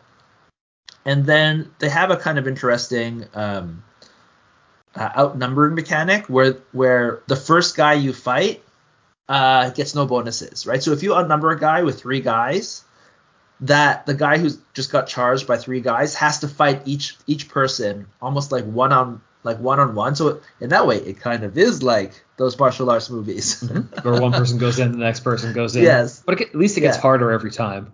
That's the entire thing. The first hit you're like he's ready for you, right? And so he gets the you get you fight them normally. The second guy that fights gets plus one dice to roll and plus one weapon skill, and so on and so forth. So like it's technically actually possible for one guy if he's really good and really lucky, he could actually kill all three guys that he fights. But chances are, the more the fights go on, the more he's mm-hmm. going to lose. So I just find it it's just like a it might not be as realistic but it sure is fun. Yep. And it makes an interesting thing where you're choosing, like if you charge three guys in, you got to choose the order that you want to roll it. You roll roll them. Like, do you want to use your best guy first, so you're more so you have the highest chance of everyone surviving, or do you want to use like a crappier guy to fight first to take the heat, so that your better guy, yeah, gets the bonus, so he's way more likely than to finish the job yeah, like I don't want him to get scratched. Like I want him to like easily just like smack the yeah, guy down. Smack so. the guy and kill them. Yeah. So it's a fun thing, uh, as opposed to uh, the Necromunda 2017, which is I think maybe one of the weakest of the uh, base rules. But yeah, let's go through that. Yeah. So whoever attacks first it's first. that's that's all yeah. there is to it. Doesn't doesn't matter if you're fighting some super elite guy with like high weapon skill, multiple attacks, tons mm-hmm. of swords. You're like, oh well, my my little juve with his little pistol and his knife just ran to you first. So you just stood there, and how about you just let him stab you, all you until you decide until you until it's your turn. Yeah. So if you can survive his shots, yep. uh, then you can attack back. Mm-hmm. So, so and however many hits that, you, because you have like your number of attack dice, and however many just succeed based on your skill, not based on their skill. That's the number of hits. Yeah, so it becomes a Rochambeau thing, and yeah. the issue uh, is with the difference in power level of attacking, right? So it's one of those things where generally like a champion or a leader can survive getting charged by a gang or whatever, right? So they can fight back. And a ganger against a ganger, you know, who wins? You know, it's possible that you can survive even if you got charged first, right? Mm-hmm. Uh, but it becomes really weird when like people at champion level fight other champions because melee weapons are so strong Yep. that it's basically whichever champion charged first, even though the champions have lots of you know defensive abilities, most likely striking is so hard, uh, strong that the guy who strikes first is probably going to kill the other guy, Yep. and way more than shooting actually, right? So it just becomes, and if you pin a guy, right? If you knock the guy down, then they just die, right? Because then you just finish them off, I think. So like, uh, unless there's multiple guys, right? Um, but because it's like I, you know, multiple people charging, it just is like If you can get a big charge really- off, then like you Yeah. might eliminate a huge chunk of their army. Yeah, and because melee is so strong, like it just feels like if you have two melee guys who are standing at each other, who are like two two really powerful melee guys, instead of feeling like you have these titans clashing in close combat, uh, it's almost it's basically whoever gets the charge in wins. So if Yeah. you get to go first, uh, you know it's not exactly 100%, but it's like it's really high chance that if you go first, you just win that. hmm So yeah, that didn't always. That didn't. The results didn't. It actually felt really bad. yeah, the results felt really bad usually. hmm Yeah, so then you're like, okay, so I guess my melee guy doesn't want to be near your melee guy, uh, or because otherwise whoever charges first wins. I don't know. It just felt just felt stupid. hmm Yeah, it didn't. Yeah, it didn't feel. It didn't feel very fluffy. Is what it didn't feel like. It felt Yeah. very like you're just trying to play the mechanics of the game in 17. Yeah. So. All right. Anything Did you else? get Did you get the fire back when you charge a guy too? Like a an Overwatch shot? Or am I then confusing games again? Close combat. Turn to face. Oh, this is in the close Charge. combat. For charge. That's not going to be here. That'd be useful. That's not going to be on this ta- this sheet. I seem to recall guys getting shot on the way in though. Anyhow, yeah. I don't know. There's no shooting modifier for when you're being charged because in the new version, when you get charged and you're on Overwatch, there's a modifier, but there's no shooting modifier for coming into combat at the very least. I feel like I really wish, yeah, that was here, but you know, that is All right. all while it's useful. This is not the most useful quick start sheet, honestly, that they've made. you want to go find your own if you play the new version. Yeah. Uh, yeah. So, yeah, I didn't really like the close combat in the new one. It felt too much, like I said, binary and yeah, Mm-hmm. and not epic. It didn't feel epic. No, Unless not you want to, the the initiative roll. Is there initiative roll? Oh yeah, so the other thing in so we're going So, back to like- the turn structure Yeah. in community, you basically you just go back and forth turn to turn, like Yeah. but once but in 17 you could have two turns in a row because if you go like well you don't necessarily know who's going first that turn because you've got to roll off against each other for priority every single every single round. Mhm. So if you think you've got Yeah. something lined up, you might actually not. Like if you bring your guy into charge range of your opponent, it might just be his charge because he gets he roll you roll off against each other. He gets the priority. So randomly, it's his charge, and then he wins because he attacks your leader first. So that Yep. that just ties into the it just feels bad getting that charge off because you, you don't really control it as much as you think you Yeah. do because It's a lot of Turns- you know initiative rolls and stuff. turns yeah. come down to that initiative roll for turn in 17. yeah, because of the way that the close combat kind of thing works. And then and then there's the other uh yeah uh, i guess there is some sort of balancing is that you can have uh i guess the next thing i guess we can talk about related to that is that in the new one there was an additional add-on which has become i guess part of the main game called tactics cards Mm-hmm. so Step- when you play, you Mhm. get. Well, I like tactics cards. I think they're cool. I think Yeah, they're cool. in the game that we, we created, we have tactics cards. They're very important in the game. Um, I feel like they were a little bit pasted on in Necromunda 2017 because Mhm. technically they were pasted on to the base uh, gameplay of the game. Um, and there were way too many of them because I feel like people just brainstormed different ways that you could have a cool tactics card, and then they're like, "All right, print them out because we don't have time to playtest all these kind of things." We need unique Uh, ones for every faction. Create more. Exactly, exactly. And so they were not balanced, and because in the game you don't get random tactics cards, you're supposed to choose them. So what ends up happening Mhm. is if you choose them, you're just going to choose the best ones because there are ones Yeah. that are clearly superior. There's like a handful that are just super powerful, and then it, it- it's again going back to like having to have the people, the play group that you have, like balance things out yourself. Uh, you know, a lot of people have house rules where it's like saying you can't use these certain tactics cards because they're broken. They're clearly the best ones. Yeah. Yeah. Yep. So, and one of them is just allows you to win initiative. That's why I mentioned it.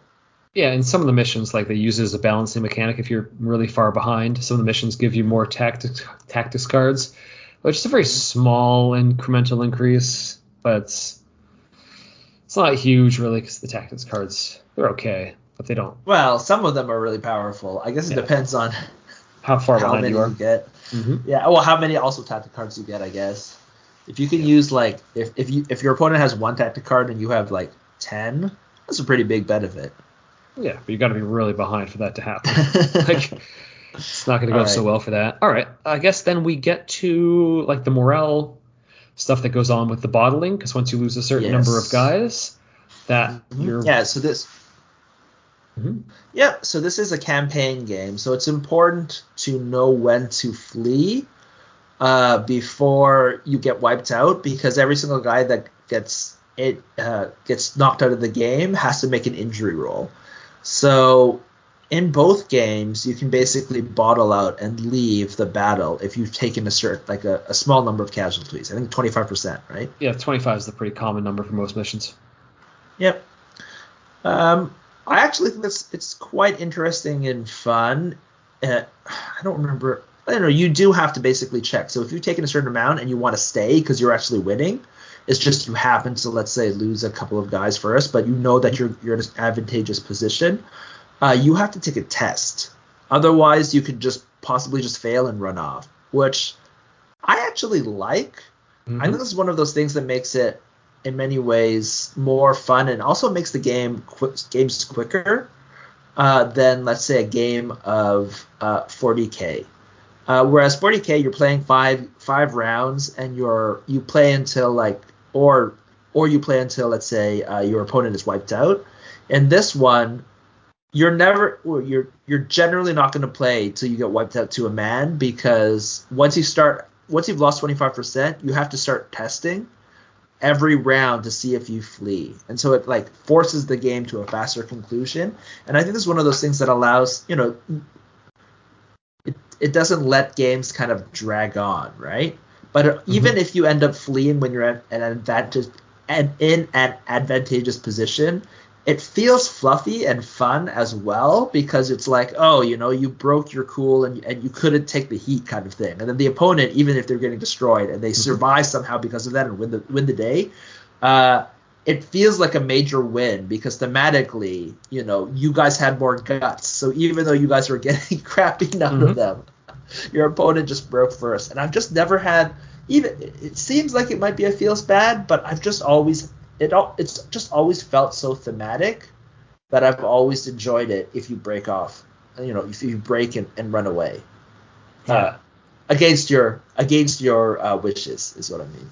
Hmm Yeah, so in the community edition, like most missions will end once you fail that roll and you bottle. Whereas in the 17 version, there's then another step beyond that where all the guys have to start taking cool checks individually if you're trying to Yeah. stay on the board. Which, eh, it's okay. It means if you really want to keep fighting on, like Uh-huh. it means not all your guys run off. It's just Uh, it's more going on. So I'm not I'm not Yeah. against it. I don't think it's necessarily worthwhile. No. Uh, Because you start losing so I could guys. see.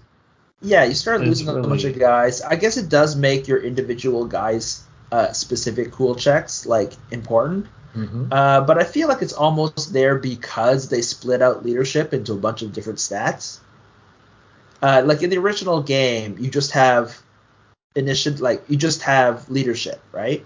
Whereas they broke that out, but to make into like what three different stats, I think, in the uh, newer version.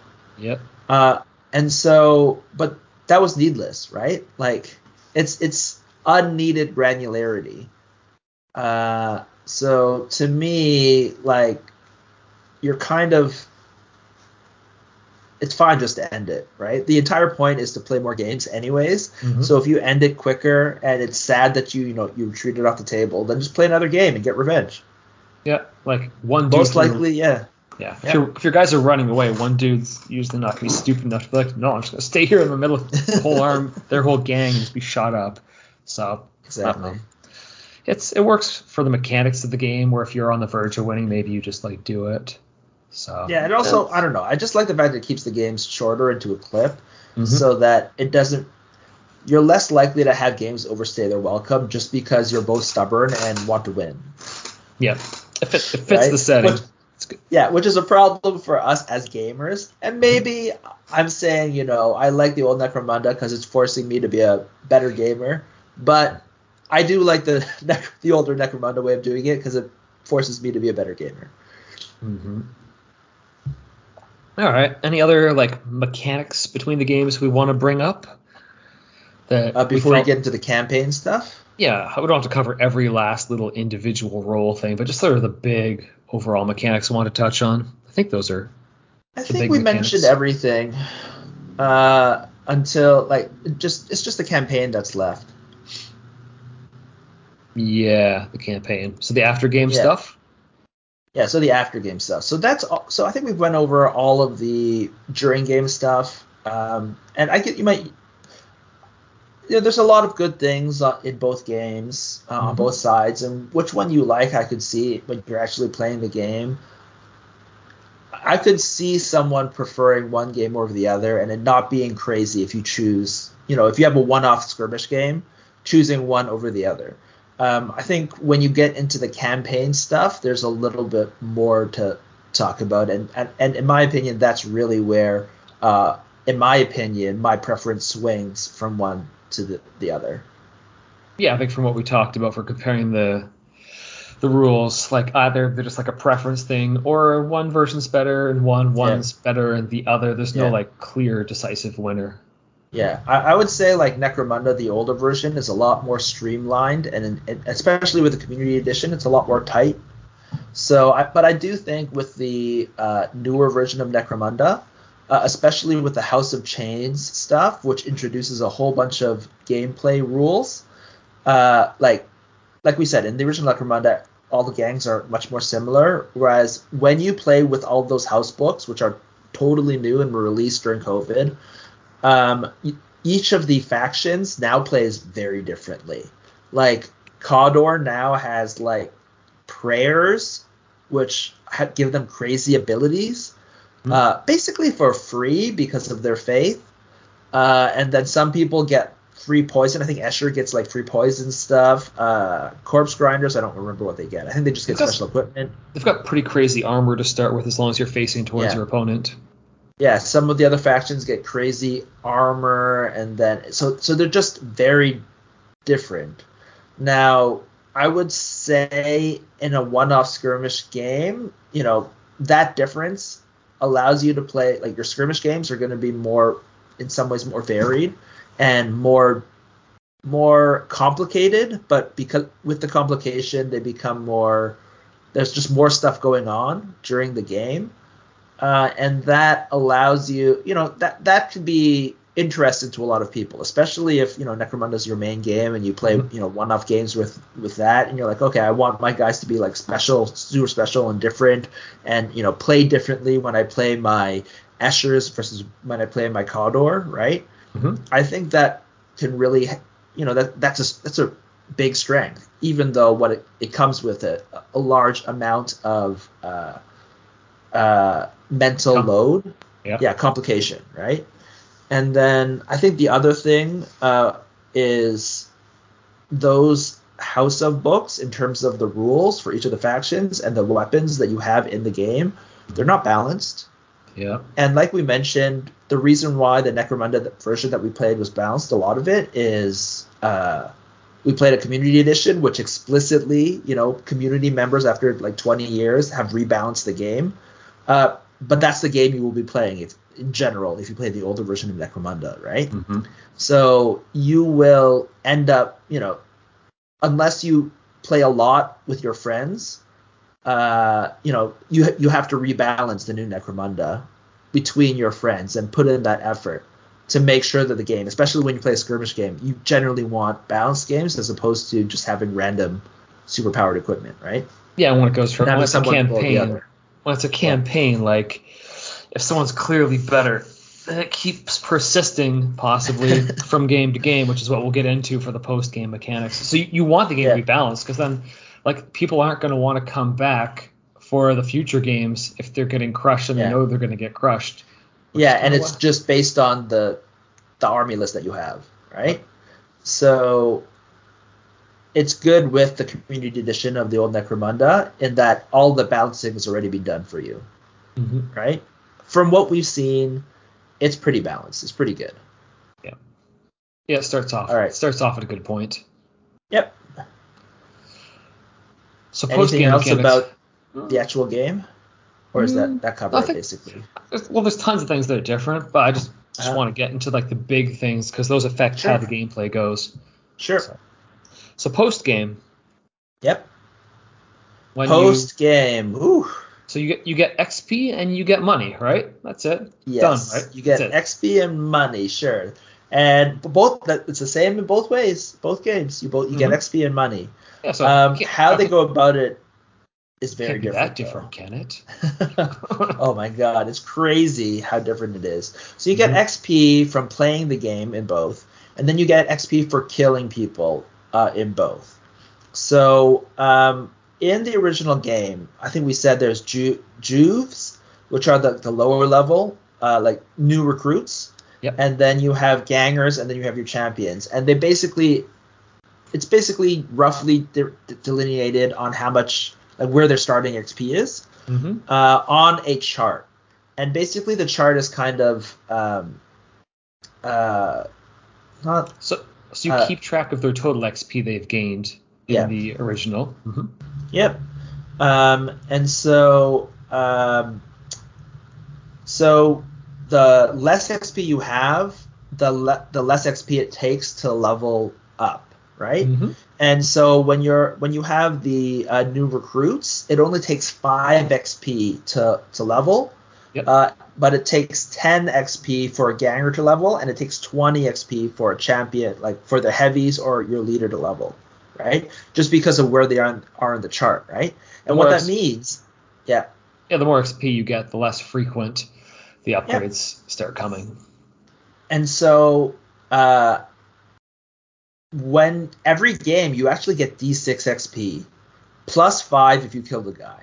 And what that means is that your like lower level guys, your Juves, um, they gain levels like right after your first game, one of Mhm. your Juves have probably leveled. So you probably get levels every game. Right? Yep. even if you played crappy, just because the game says it gives you D6. Mhm. And then on top of that, the person with a lower warband rating will always get bonus XP. It, starts off at one bonus XP if you win, right? But the bigger the difference, uh, the more XP they will get uh, bonuses, right? Uh, the last game, I think uh, you lost one of your really good guys, right? Mhm. So, and your guy was worth like a 150, I think. 195. 195. So losing him just by himself meant that the next game you played, you would gain plus three XP on everyone who participates. So it, it it's a really big in terms of XP balancing mechanic that's going on there. And what it also means is that your guys level a lot every game. So every game you fe- you play, you feel like you're improving your warband a lot. Yeah, even if you lose some guys, you're like, oh well, the rest of the guys at least are coming ahead. Yeah. So you- Yeah. it's kind of kind of evens Yeah, it it's out. kind of cool. And then the other thing is the money for the for the original Necromunda. Yeah. So So it's based on territories in both games. Yep. Uh, so when you have so in the in, in between games, you can send off gangers, which are like the middle uh, middle guys, Mhm. right? Which are your most popular most populous number of, of, of guys, and you can allocate them if they've survived and not well if they've not been wounded. This is the- Allocate them This is the community edition, right? yeah, community Yep. edition. You can allocate them to a uh, territory, and then you basically roll on on uh, a chart, basically to see how much money you got for that territory.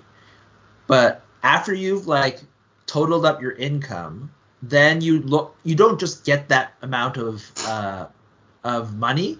You actually look at a chart. So that's your income, and then you have to ch- uh, check a chart uh, that gives you a certain amount of profits based on how many guys you have. So the got- bigger your yeah You've got mouths to feed here, you know. exactly. So what that means is that uh, the more guys you have, the less uh, money you get. So it, it's another kind of self-balancing kind of mechanic where it's not self-balancing; it's a balancing mechanic. Where if you have if you are doing really well, none of your guys died, they're kind of leveling up. They just become more expensive, like to feed, and you will get less money. Whereas if you lost a bunch of guys and you've dropped down to a lower number of uh, uh, gangers, then you get more money so that you can afford to buy your gangers back, basically, right? Or buy more equipment if you want to keep less guys. Yeah. It discourages people from building overly large war bands and like so trying Yeah. to swarm your opponent. It's it's a discouraging yeah. factor to that. It's not like you can't do it, but there's a reason not to because your income will drop off. Yep. And then the remaining income you have, you can either buy equipment or you can go onto a look for for uh, rare equipment, Mhm. uh, where you basically every game uh, you can roll. I think D3 plus one. Is it just D3? It's, uh, you can you can basically roll on a, uh, on a chart to see how many items uh, have become available to you, right? So Yeah. So you in can the always buy market, you can always buy your Yeah. basic stuff that was available at the Yeah. start. But then if you Yeah. want to start getting cool stuff like armor and other special weapons, then Yeah. you've got to go like go to the market for it. Yeah, and you've got to roll, and only a certain number are available to you. So you only get like three or four options to buy basically every after every game. And importantly, like you mentioned, armor is on that chart, which means you will have all your guys have no armor because you guys are a Mhm. bunch of gangers like scum in the Underhive. None of armor is very rare. Guns are plentiful, but armor is rare. Yep. So that's how community works, Mhm. More or less. Then Yeah. then we come to the the new and improved version, right? They improved it, didn't they? It's a new version. I will say Yeah. that.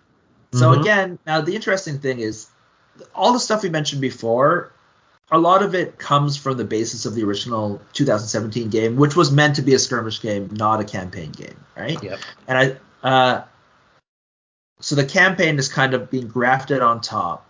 And I don't know, in many ways it can kind of tell. Now I don't understand why they just didn't use the old Necromunda campaign rules. Uh, but I guess in some ways the main game is so complicated they wanted to streamline this part. Mhm. So after every game, uh, you And- still and so get so one thing I guess we should mention in both you can lose territories Mhm. Yep. and and usually in the old one it depends on the missions. I think in the new one it depends on the missions too. Yeah. It just seems more likely in the new one. Mhm. Oh, another thing is I feel like there's less missions in the new one. I don't know if that's necessarily true, but maybe it's because they're broken down into like a small number of Zone Mortalis and a small number of Sector Mechanicus. Maybe if you add both those, they add, Mhm. there's actually more. But it just felt like there were less missions. But I might just be misremembering. Yeah. All right. So onto the territories for the 17. Yeah, money and XP. Uh-huh. I guess the big thing is XP. Yep. So instead of getting a level at every five or ten XP that you, you, you collect, you actually collect XP and then you spend it on a chart. So uh, in the old one, once you get five XP, you basically roll uh, and get a random bonus, right? And you're hoping for the really good ones, like plus one wound or or, or plus one weapon skill or ballistic skill.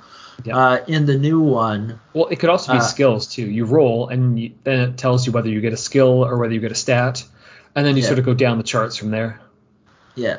Whereas in the new one, um, you uh, you buy your your you have a certain amount of XP that you get, and then you can spend it to buy different stats, and different stats cost different amounts. So like if you want to improve your weapon skill, you need I think five, whereas if you just want to improve your initiative, you only need three. Now, in some ways that's good, except for the fact that uh, the stats are not equally balanced, which I guess is why they have different XP buys Mm-hmm. which means that you're never going to want to spend XP on the crappier ones. No, and you're going to get the exact ones you want. It's not like your guy sort Yep. of organically develops. You you work Yep. towards min maxing your dudes. Like if you have a close Yeah. combat dude, you're taking the weapon skill, you're taking attacks or like wounds or Yeah. whatever. And if you've got like shooting guys, you're taking the sh- things to help you shoot. They're not. yeah, It's not narrative. It's just you going for pure power level on this chart. yep. And then the XPs are like really stingy. Mm-hmm. So like the the best way to get XP is if you kill a guy, then you get one XP, right? So you play a game, you get one XP. You kill a guy, you get you get one XP, right? Mhm. um, which I is roughly, I guess, in te- technically equivalent in Necromunda, uh, the original one, right? Yep. Because I think if you if you kill a guy, you get five XP, and then you roll d6 if you play the game, right? So it's round three. So you do get more when you kill a guy, but the big thing is just rolling a d6 and playing. You will, you know, after a couple games, you'll get a level Yep. the good level ups in the new Necromunda chart are like five or six XP. Right? If you get one XP a game and you didn't kill anyone, it's gonna take like five games or To get basic like three upgrade. or four games, Yeah. yeah. to get a basic upgrade that is decent, right? and some are like you're not gonna, you don't want the crappy ones, yeah. Mhm. So like, what ends up happening, and and and in the old one, Juves get an X, XP or a level up every five XP. Like if they kill a guy, they're getting a level up. Mhm. In the new one, Juves learn just as fast as the everyone else, well, the champions or whatever, right? I think the mm-hmm. the gangers need six XP to level up, and then they roll in a random chart. But like Juves and champions and stuff like that, they use the buy the buy chart, right? And so they need six XP. So you need to kill like five guys in a game to get a level up. which is something like insane. Yeah, which is yeah, it's like you won the game yeah, on it's your crazy. own. Yeah. But but here's the thing: it's the same chart for leaders versus Juve. So a, so to level up a Juve, you kill five guys, you get an upgrade. If your leader kills five guys, which is much more likely because your leaders are all bosses, your leaders and Mhm. champions are like already super buffed, they get a level up too. So it's actually possible for a leader to kill five guys in a game, or maybe two games, right? And they'll get a level up that matters to them. It's not possible for a Juve to do that. So your Juves take like five games or something like that to level up. Yeah. Whereas You're like, why do I even bring them to the board? Like, Yes, they're so Mhm. much worse. Whereas you have a sort of runaway issue where if your leader goes out and kills a whole bunch of people because they're your best guys or your your your champions with like heavy weapons and stuff do that because they have great weapons, Mhm. then they will level up. They're much more likely to level up and continue leveling up and pulling away because the main way you get XP is killing people. yeah, just as long as And they don't those are the ones- themselves. So Yeah, exactly. Mhm. So instead of like, it's almost the opposite. Where Necromunda, you know, everyone's leveling up at a at a good pace, right? And then some Mhm. some Juves will surprise you. Uh, in the new Necromunda, everything is almost resting on the shoulders of your champions and your leader because they're the ones that kill people. So they're the ones most likely to level up, and because of that, they're also the ones who are more likely to be super powerful to continue to kill people. Yep. So it's almost like the rest of your gangers are just chumps meant to be killed by by each side's leaders champions, Mhm. right? Or get a lucky shot off or something like that, right? yeah. And if you get a lucky shot off, you don't even level up. No. Like if you you go back over a whole more games to get your ass kicked. Yeah. Yeah. So, Yeah, so, the whole leveling process is not It's not as enjoyable. Yeah, so we are playing, and I was just like, why does it take so many games for these Juves to level up? Because when, when I heard about Necromunda, you know, we've heard about it for so long since we've, Mhm. we've been playing since 1995, technically, right? Um, we always heard like, oh, you know, it's great to have Juves because you know they level up and they'll become awesome, right? And then I played the new game, and I'm like, no, these guys are like the worst. They have worse stats, and they take forever to level up. Might as well just buy a ganger or buy a champion. Like if my champion dies, like just re- recruit another champion. That's Yeah. how you should be playing it. Like how many games do you have to play in a campaign of Necromunda to make guys like serious advance from the lowest level? It's just so many games. You're not gonna. It's unrealistic number of games to play to feel like you've like Yeah. altered your warband. It really just matters where they start. Yeah, and it's weird because in the rules it reads that says that Jews like learn very fast, right? Mhm. But the actual rules do not show that at all. No. They're like just the gangers were better. So it's it's just ridiculous. I, I feel like there's some sort of you know what I feel like it is? I feel like someone printed like there were two different versions of leveling Mm-hmm. that use different amounts of XP, and when they printed it, they printed the like the XP sheet, or like the, the buying from one sheet, and the how much XP you get from games from the other version, and they accidentally put them the, the two together, and now that no one just wants to admit that they made a mistake, and that those things don't match. It's ridiculous. You can double the XP that they get, and I think you still level slower than the original Necromunda. Mm-hmm. So back to the territories though, in the in the community, the original, like you've got to send your gangers to a territory to generate the income, which you mean because you start with five territories Yeah. for your starting band. Maybe you steal some, Uh-huh. maybe you don't. But Yeah. like if you just make all your guys, if you try and swarm them with a bunch of Juves and you only take three gangers, you can only generate income off three properties because you got to send those three Yeah. gangers there.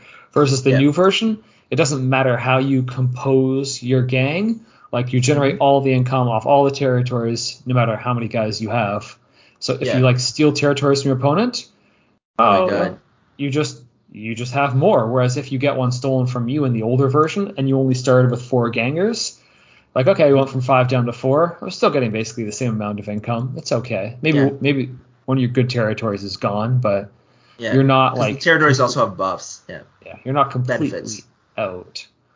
Yeah. And like if your opponent takes something from you, they're like, well, maybe if they only had three gangers because they took a bunch of heavies, like me hmm. being crazy, and they're like, oh, I can't. Like, okay, I have seven territories now, say, but I only have three gangers. My Yeah. income really hasn't gone up that much. At all. Yeah, probably at all. Maybe you got a good Yeah. territory, maybe you didn't, but Yep. it, so So it- there is a lot of these things. Yeah. it, it holds it back on being like getting crazy income, whereas 17 your income can turn crazy and your opponents can turn to garbage pretty quickly. Yeah. So this is one of those things as we played uh, in the new version of Necromunda, especially with the the House of books.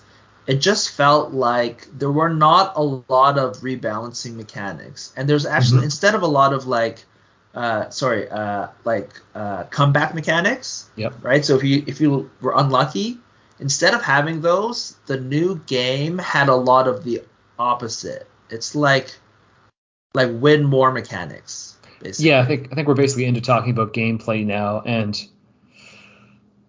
yeah, I think that is the most important thing to talk about for this game. Like getting into the gameplay, we talked about the mechanics down to like the grid of the movement, the activations, Mhm.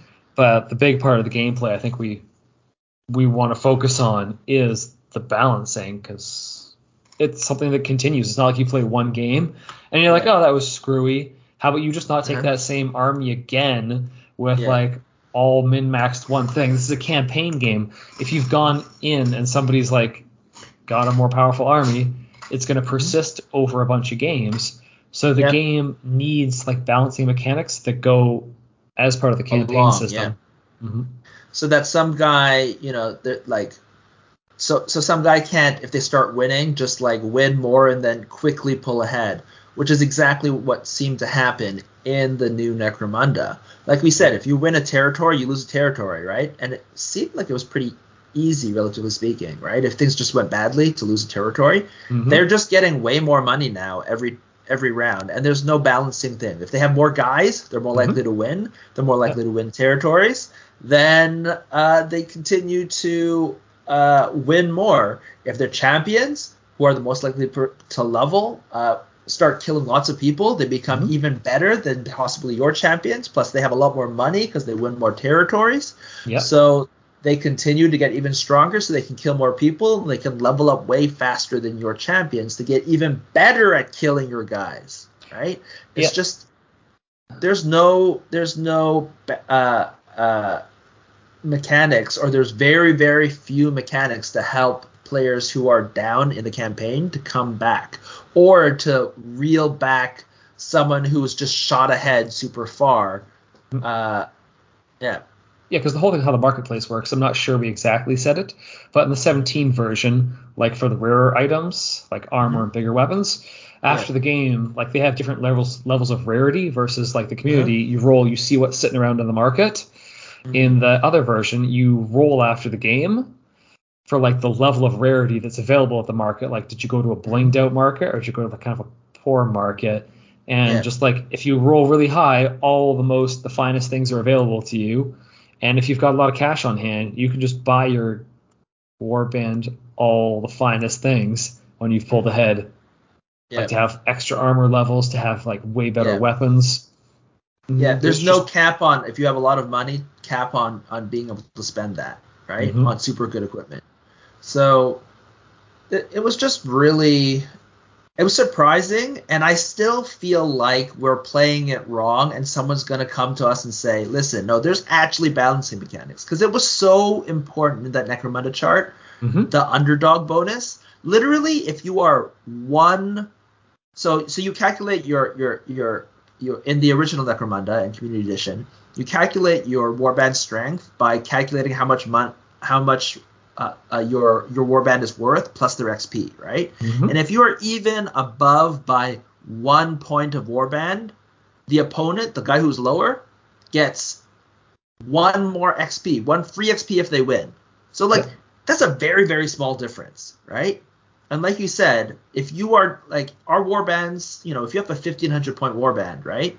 And you and you and the opponent is down by 50 uh, 150, they get 3 extra XP just for showing up if they lose Mhm. that's like a 10% difference and as the game goes on you know things will be larger but the because it's it's not a percentage of your warband you get xp based on the difference which means that that as you you know your warbands get bigger uh the difference can get large and then the bonuses get very big even though they're not as much of a- percentage of each person's warband right Yeah, yeah, so it's like a huge balancing mechanic. You even get more income if you're losing. So there's an underdog bonus for if you beat. So you, for, for, for the for the income bonus, you do have to win. But if you win against the odds Mhm. against a stronger warband, let's say it was there's certain missions where you're both the opponent and you are limited in number of guys, so you might just be able to luck out and win, even though your warband's rating is much lower. Yep. If you're you even get an income benefit where you get a lot more money. Yeah, they're just like they're fluffy. Like people love it. All right, they throw you money. The- it- Yes, they know exactly. they, They're they like, know the game needed that mechanics. They put it in, even though it might not be exactly like perfectly fluffy. Like the game needs this, and they put it in. Yeah. So in the new Necromunda, someone, if we're playing it wrong, please tell us where Mhm. there's more balance and mechanics. Like there's think there tactics cards. The tactics cards are huge. three? Yeah, tac- you get extra tactics cards, Yep. but not that many, do you? No, it's the mission determines it, but it's it's not a huge thing. It's not So- like you get ten to one, do you? Mhm. No, no, no. You get extra tactics cards. Uh, So choosing the missions in number in 17. you are more likely to choose the missions. Mhm. Right, you roll on a chart and you're more likely to choose, which is the same thing in the old Necromunda, by the way.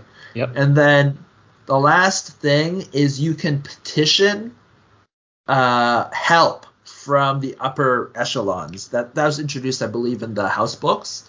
Mhm. Except that those petitions, the guy who's ahead can still roll on that that chart. Mhm. So and it's a random chart. And the only difference is if you're behind, you can get up to a plus three on that roll. So technically, if you roll badly, you your underdog bonus is just a plus three on this chart, and you could get a worse benefit than the guy mm-hmm. who's already crushing you. And that seems to be from what we saw the main balancing mechanic. Yep. And someone please tell us. I, I scoured those books so so much. Maybe I just kept on skipping the underdog bonus chart. Mm-hmm. But if someone has one, please tell us. It's just crazy that it doesn't have one, right?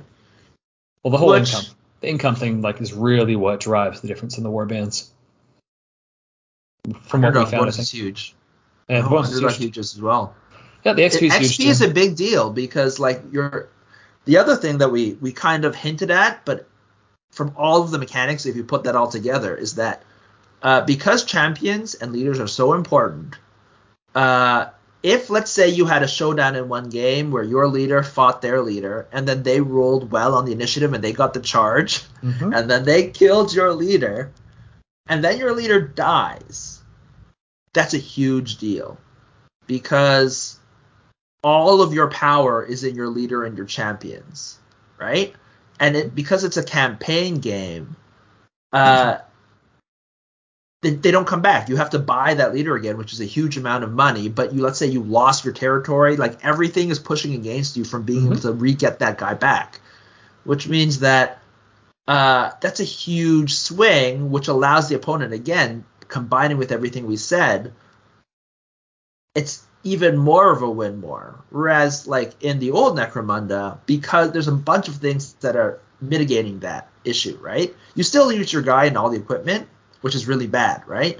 But the relative power level of your heroes when you start out is much lower. So if you lose a leader or something at the beginning, you're much less mm-hmm. likely to be super far back. Yeah, the difference between like your leader and a ganger isn't so huge. So if you can't buy back a leader and you buy back a ganger instead, yeah, it's not like it's not the end of the world. Whereas yeah. when your when your guys come in with tons of abilities and yeah. their point value is so hugely different in 17 from a leader mm-hmm. to like a gang or a juve, you're yeah. in trouble if you lose like a big big yeah, dude. You you lose a big guy, and because there's no balancing mechanic, uh, you can't catch up.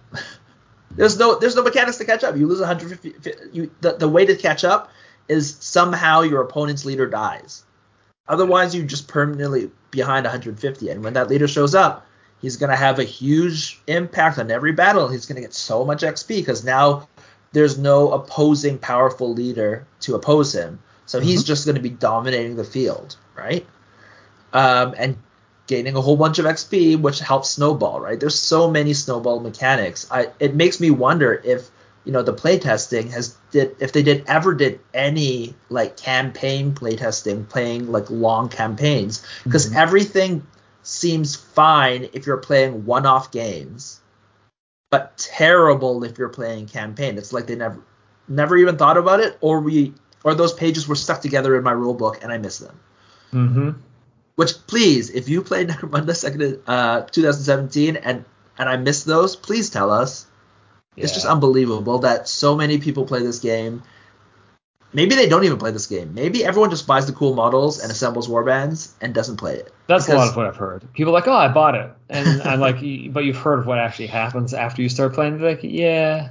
Wait, nobody, I've never heard of anyone being like, oh yeah, we keep coming back and playing more campaigns of this. Yeah. People just bounce, seem to bounce off of it a lot.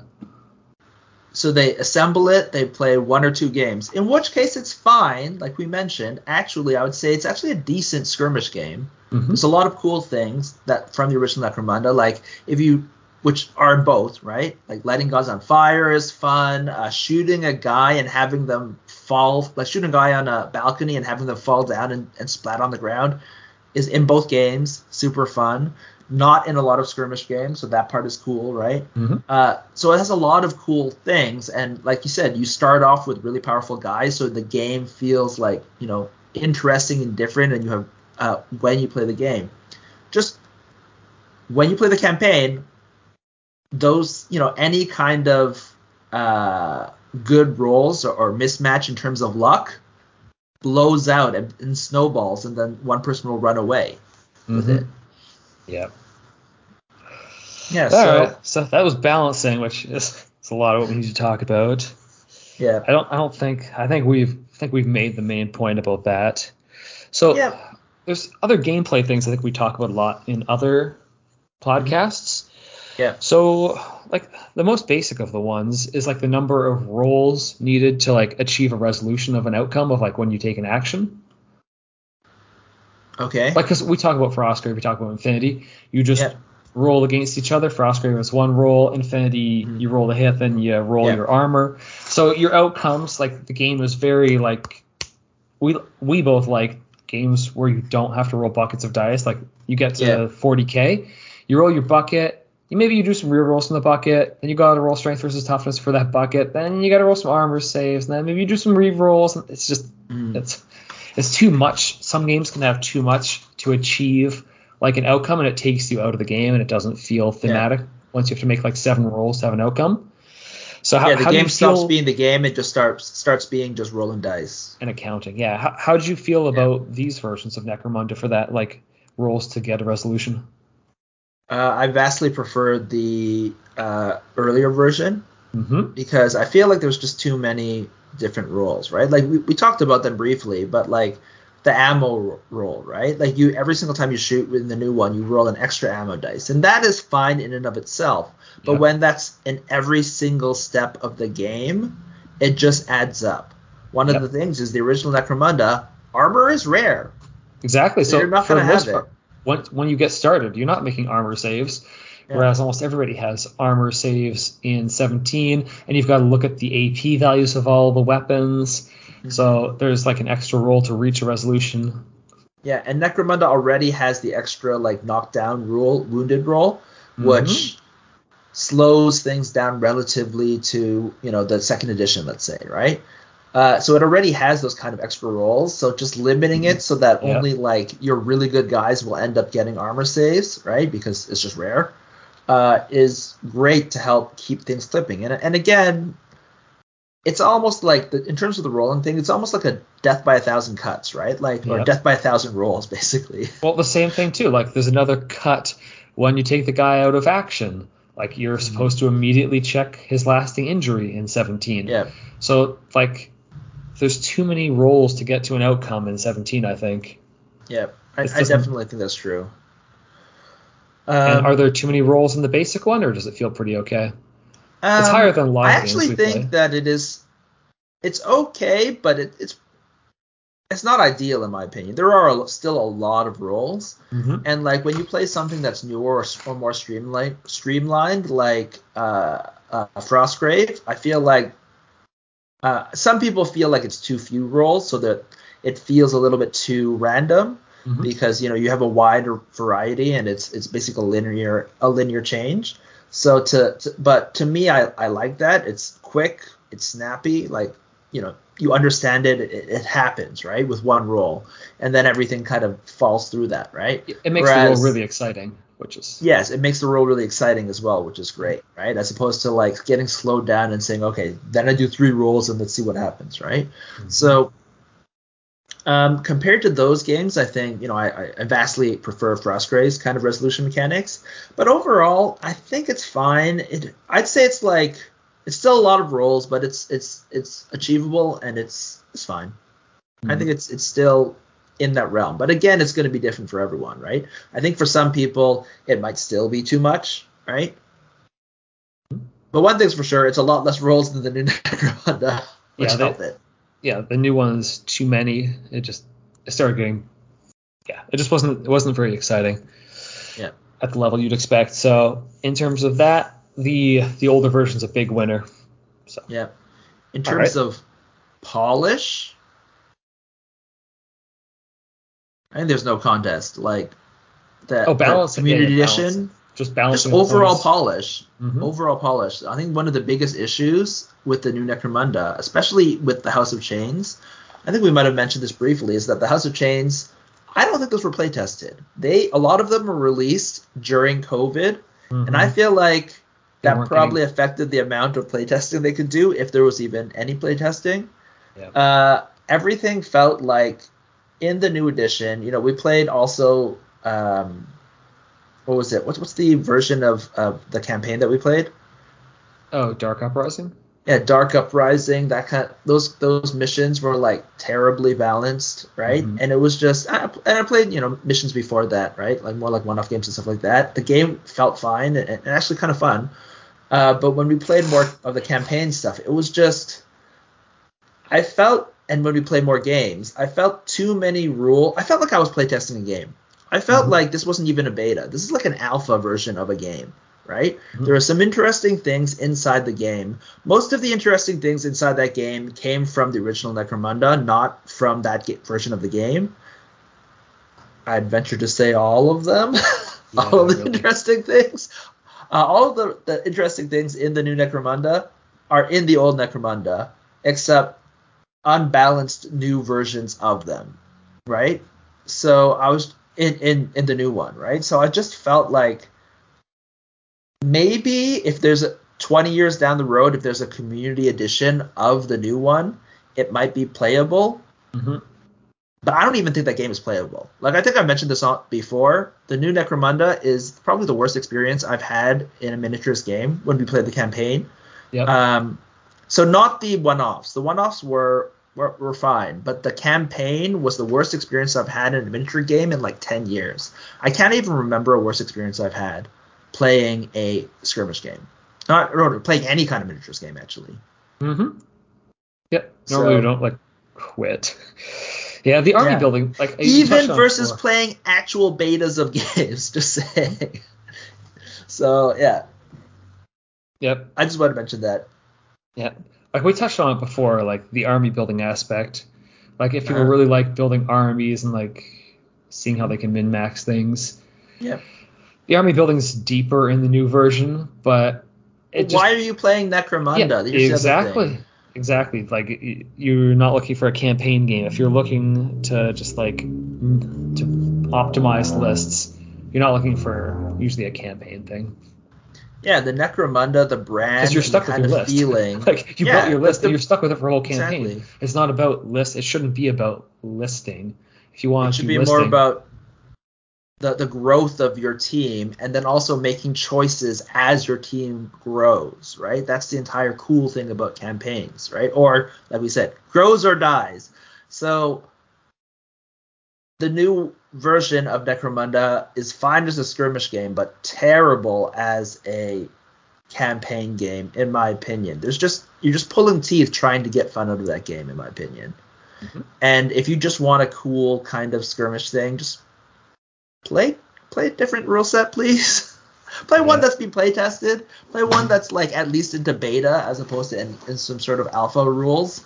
Or it's just crazy. And the crazy thing is, the models are amazing. And Oh, I yeah. feel like a if lot the game of it was is even okay, I would love like buying more guys, doing all the conversions, doing all that. But Mhm. And the cool thing Yeah, with the they- old version is that like if you want to min max, they're like you must put those weapons on the guy. it's like sure you want to build some crazy dude with all this selection of weapons. If you're willing to put the work in to build a guy yourself, sure try and min max this game.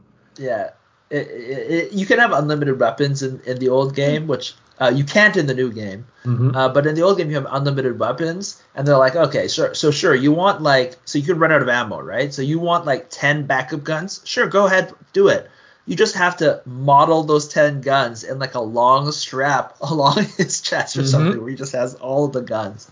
Yeah. So Which fits into the more like I don't want to call it lax, but the just like more theme- fun, thematic, yeah, like, uh, yeah, I, I, I guess just just uh, yeah, thematic kind of gameplay, right? Where you care more about the experience as opposed to just winning, yeah, it fits in the whole thing with the hiding mechanic and that. You're just like, all right, let's just have like a creative idea here. It's like it's about the more like doing something creative in the game and themey Yeah. versus like just trying to use your points in the most optimal way possible. So Yeah, so yeah, actually coming out of that, I guess I think I already said that. So I already said what I think of the new one. So obviously, I guess uh, is there anything else before we get to kind of a conclusion, wrap it up? This podcast been going on quite a while. Apparently, we have Mhm. a lot to say about Necromunda. So I don't know. I covered my my sheet of notes. I, I got a much bigger sheet this time. I didn't use a notepad sheet. I had to go full size Okay. paper. I had to go full size paper on this bad boy. Okay, so I think we said, I think at least I've said, Necromunda, the new one, is, I gotta say, it's terrible. I hate it. Uh, for me. So if you like it, don't come at me, bro. but uh, what do we think about the original Necromunda, or at least the community edition version of the of, of the original Necromunda? Oh, I think it's decently playable as a campaign game. Like Yeah, I'm okay. I it actually really liked it. game. Like unlike So- Stargrave, I feel like the weapons feel futuristic, whereas when we played Stargrave, I felt like the mechanics didn't feel futuristic. Mm. Whereas this actually feels like it's the future, and the guns have like cool things going on. So I think you run I out of like it. ammo. I like it better than Stargrave. Yeah, ammo running out that fits the theme. Like, you know, So I, I could I can see that. I don't I don't know if I love it more than Stargrave, but to me, I would rather play Frostgrave than Stargrave because they're very similar games, except one's in Mhm. space. So I feel like in terms of my I don't know what you call it, panopticon of I, don't know if I'm using that word right, but like of games to play, I, Necromunda would fit into games I would play more Mhm. than Stargrave. Partially because I painted up a bunch of cool miniatures and I made terrain specifically to play Necromunda, and then I hated the 2017 version. So I really want I'm, I'm okay and jonesing in some ways to play the original Necromunda because it was fun.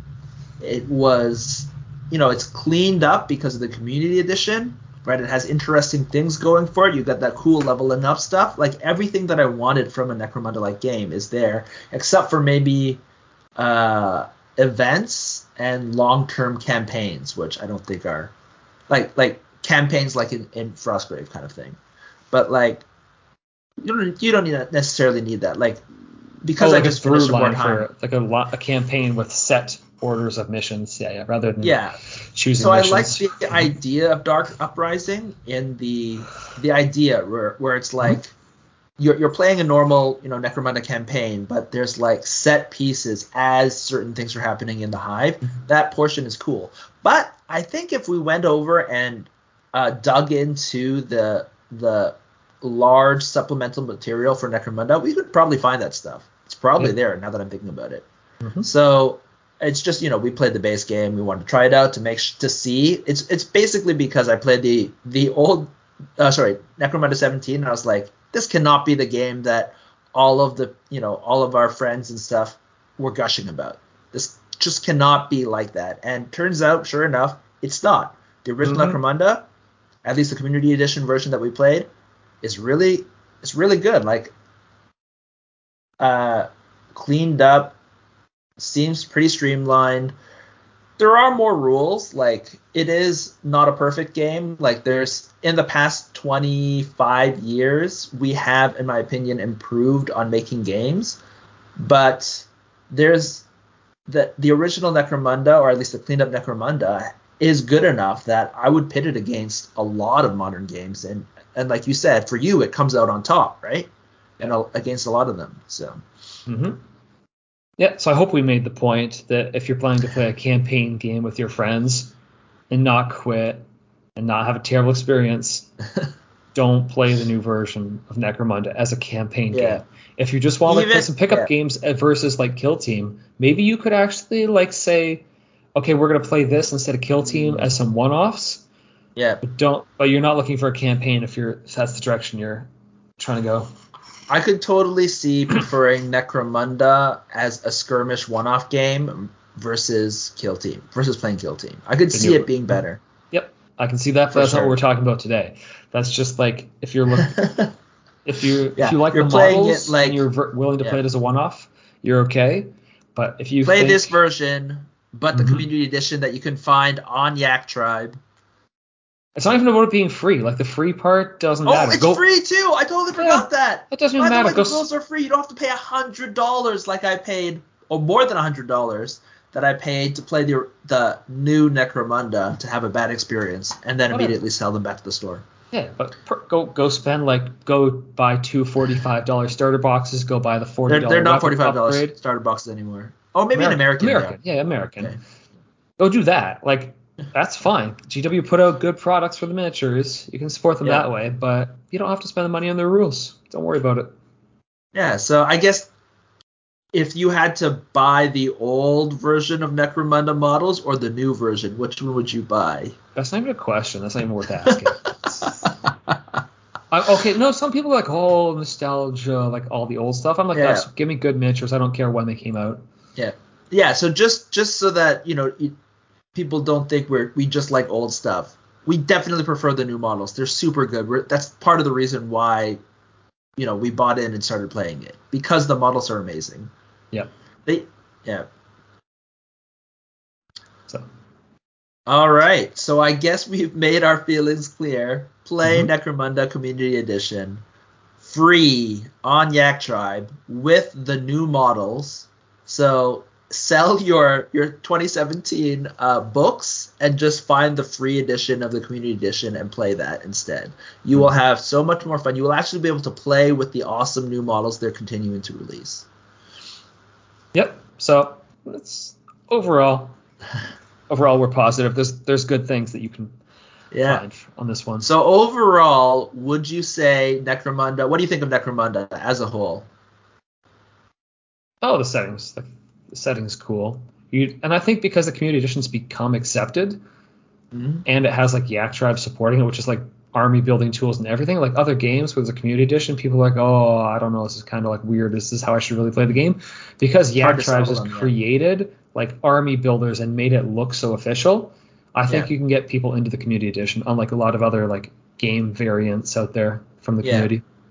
Yeah, a lot of the times there might be better versions of the game. Like I think this is one of the issues with Mordheim. Even though Mordheim has had a resurgence, there is a Broheim site, which honestly is probably part of the reason why Mordheim did get a resurgence, because you can get all the rules for free. Mm-hmm. But Mordheim needs, you know, tuning because again, you know, there's stuff that was unbalanced, uh, and you cannot get those. Uh, well, there's no official like community edition version of Mordheim, so everyone has to hand roll their own uh, their own uh, uh, house rules.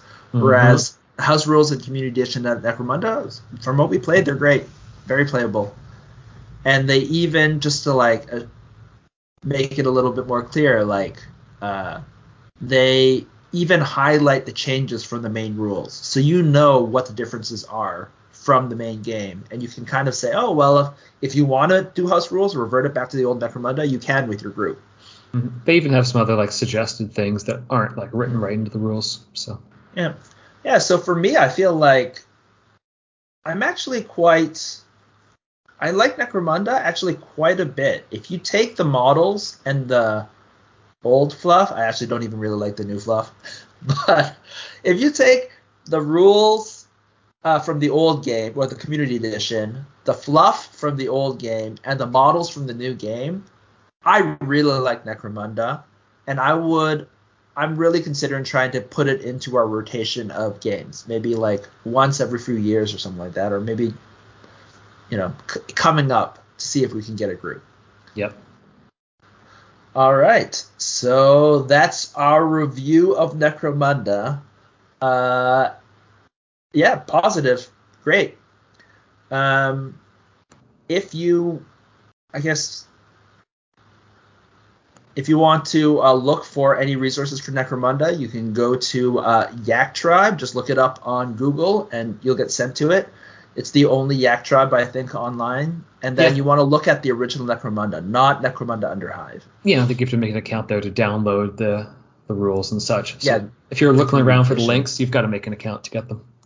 Yeah, but it's free. So create an account and then look up Yak Tribe Necromunda Community Edition, and you can find all those links to, to what we're talking about. And it's free. All right. So that has been our very, very long episode uh, 99 of Dice Over Everything. Apparently, we had a lot of pent up talking that we had to do. You could play a lot of games in Necromunda in that time. Yeah. That's true. We- It's been, has it been a year? No, no, in the time of this podcast. Oh, okay. That's true. Yeah. Uh, yeah. So if you have any questions or comments about Necromunda, Uh, you can give us a shout. Uh, email us at contact at diceovereverything.com. Yeah, or find us on Facebook or Dice Over Everything. This has been Alan. Yeah, it's been Brandon. Bye.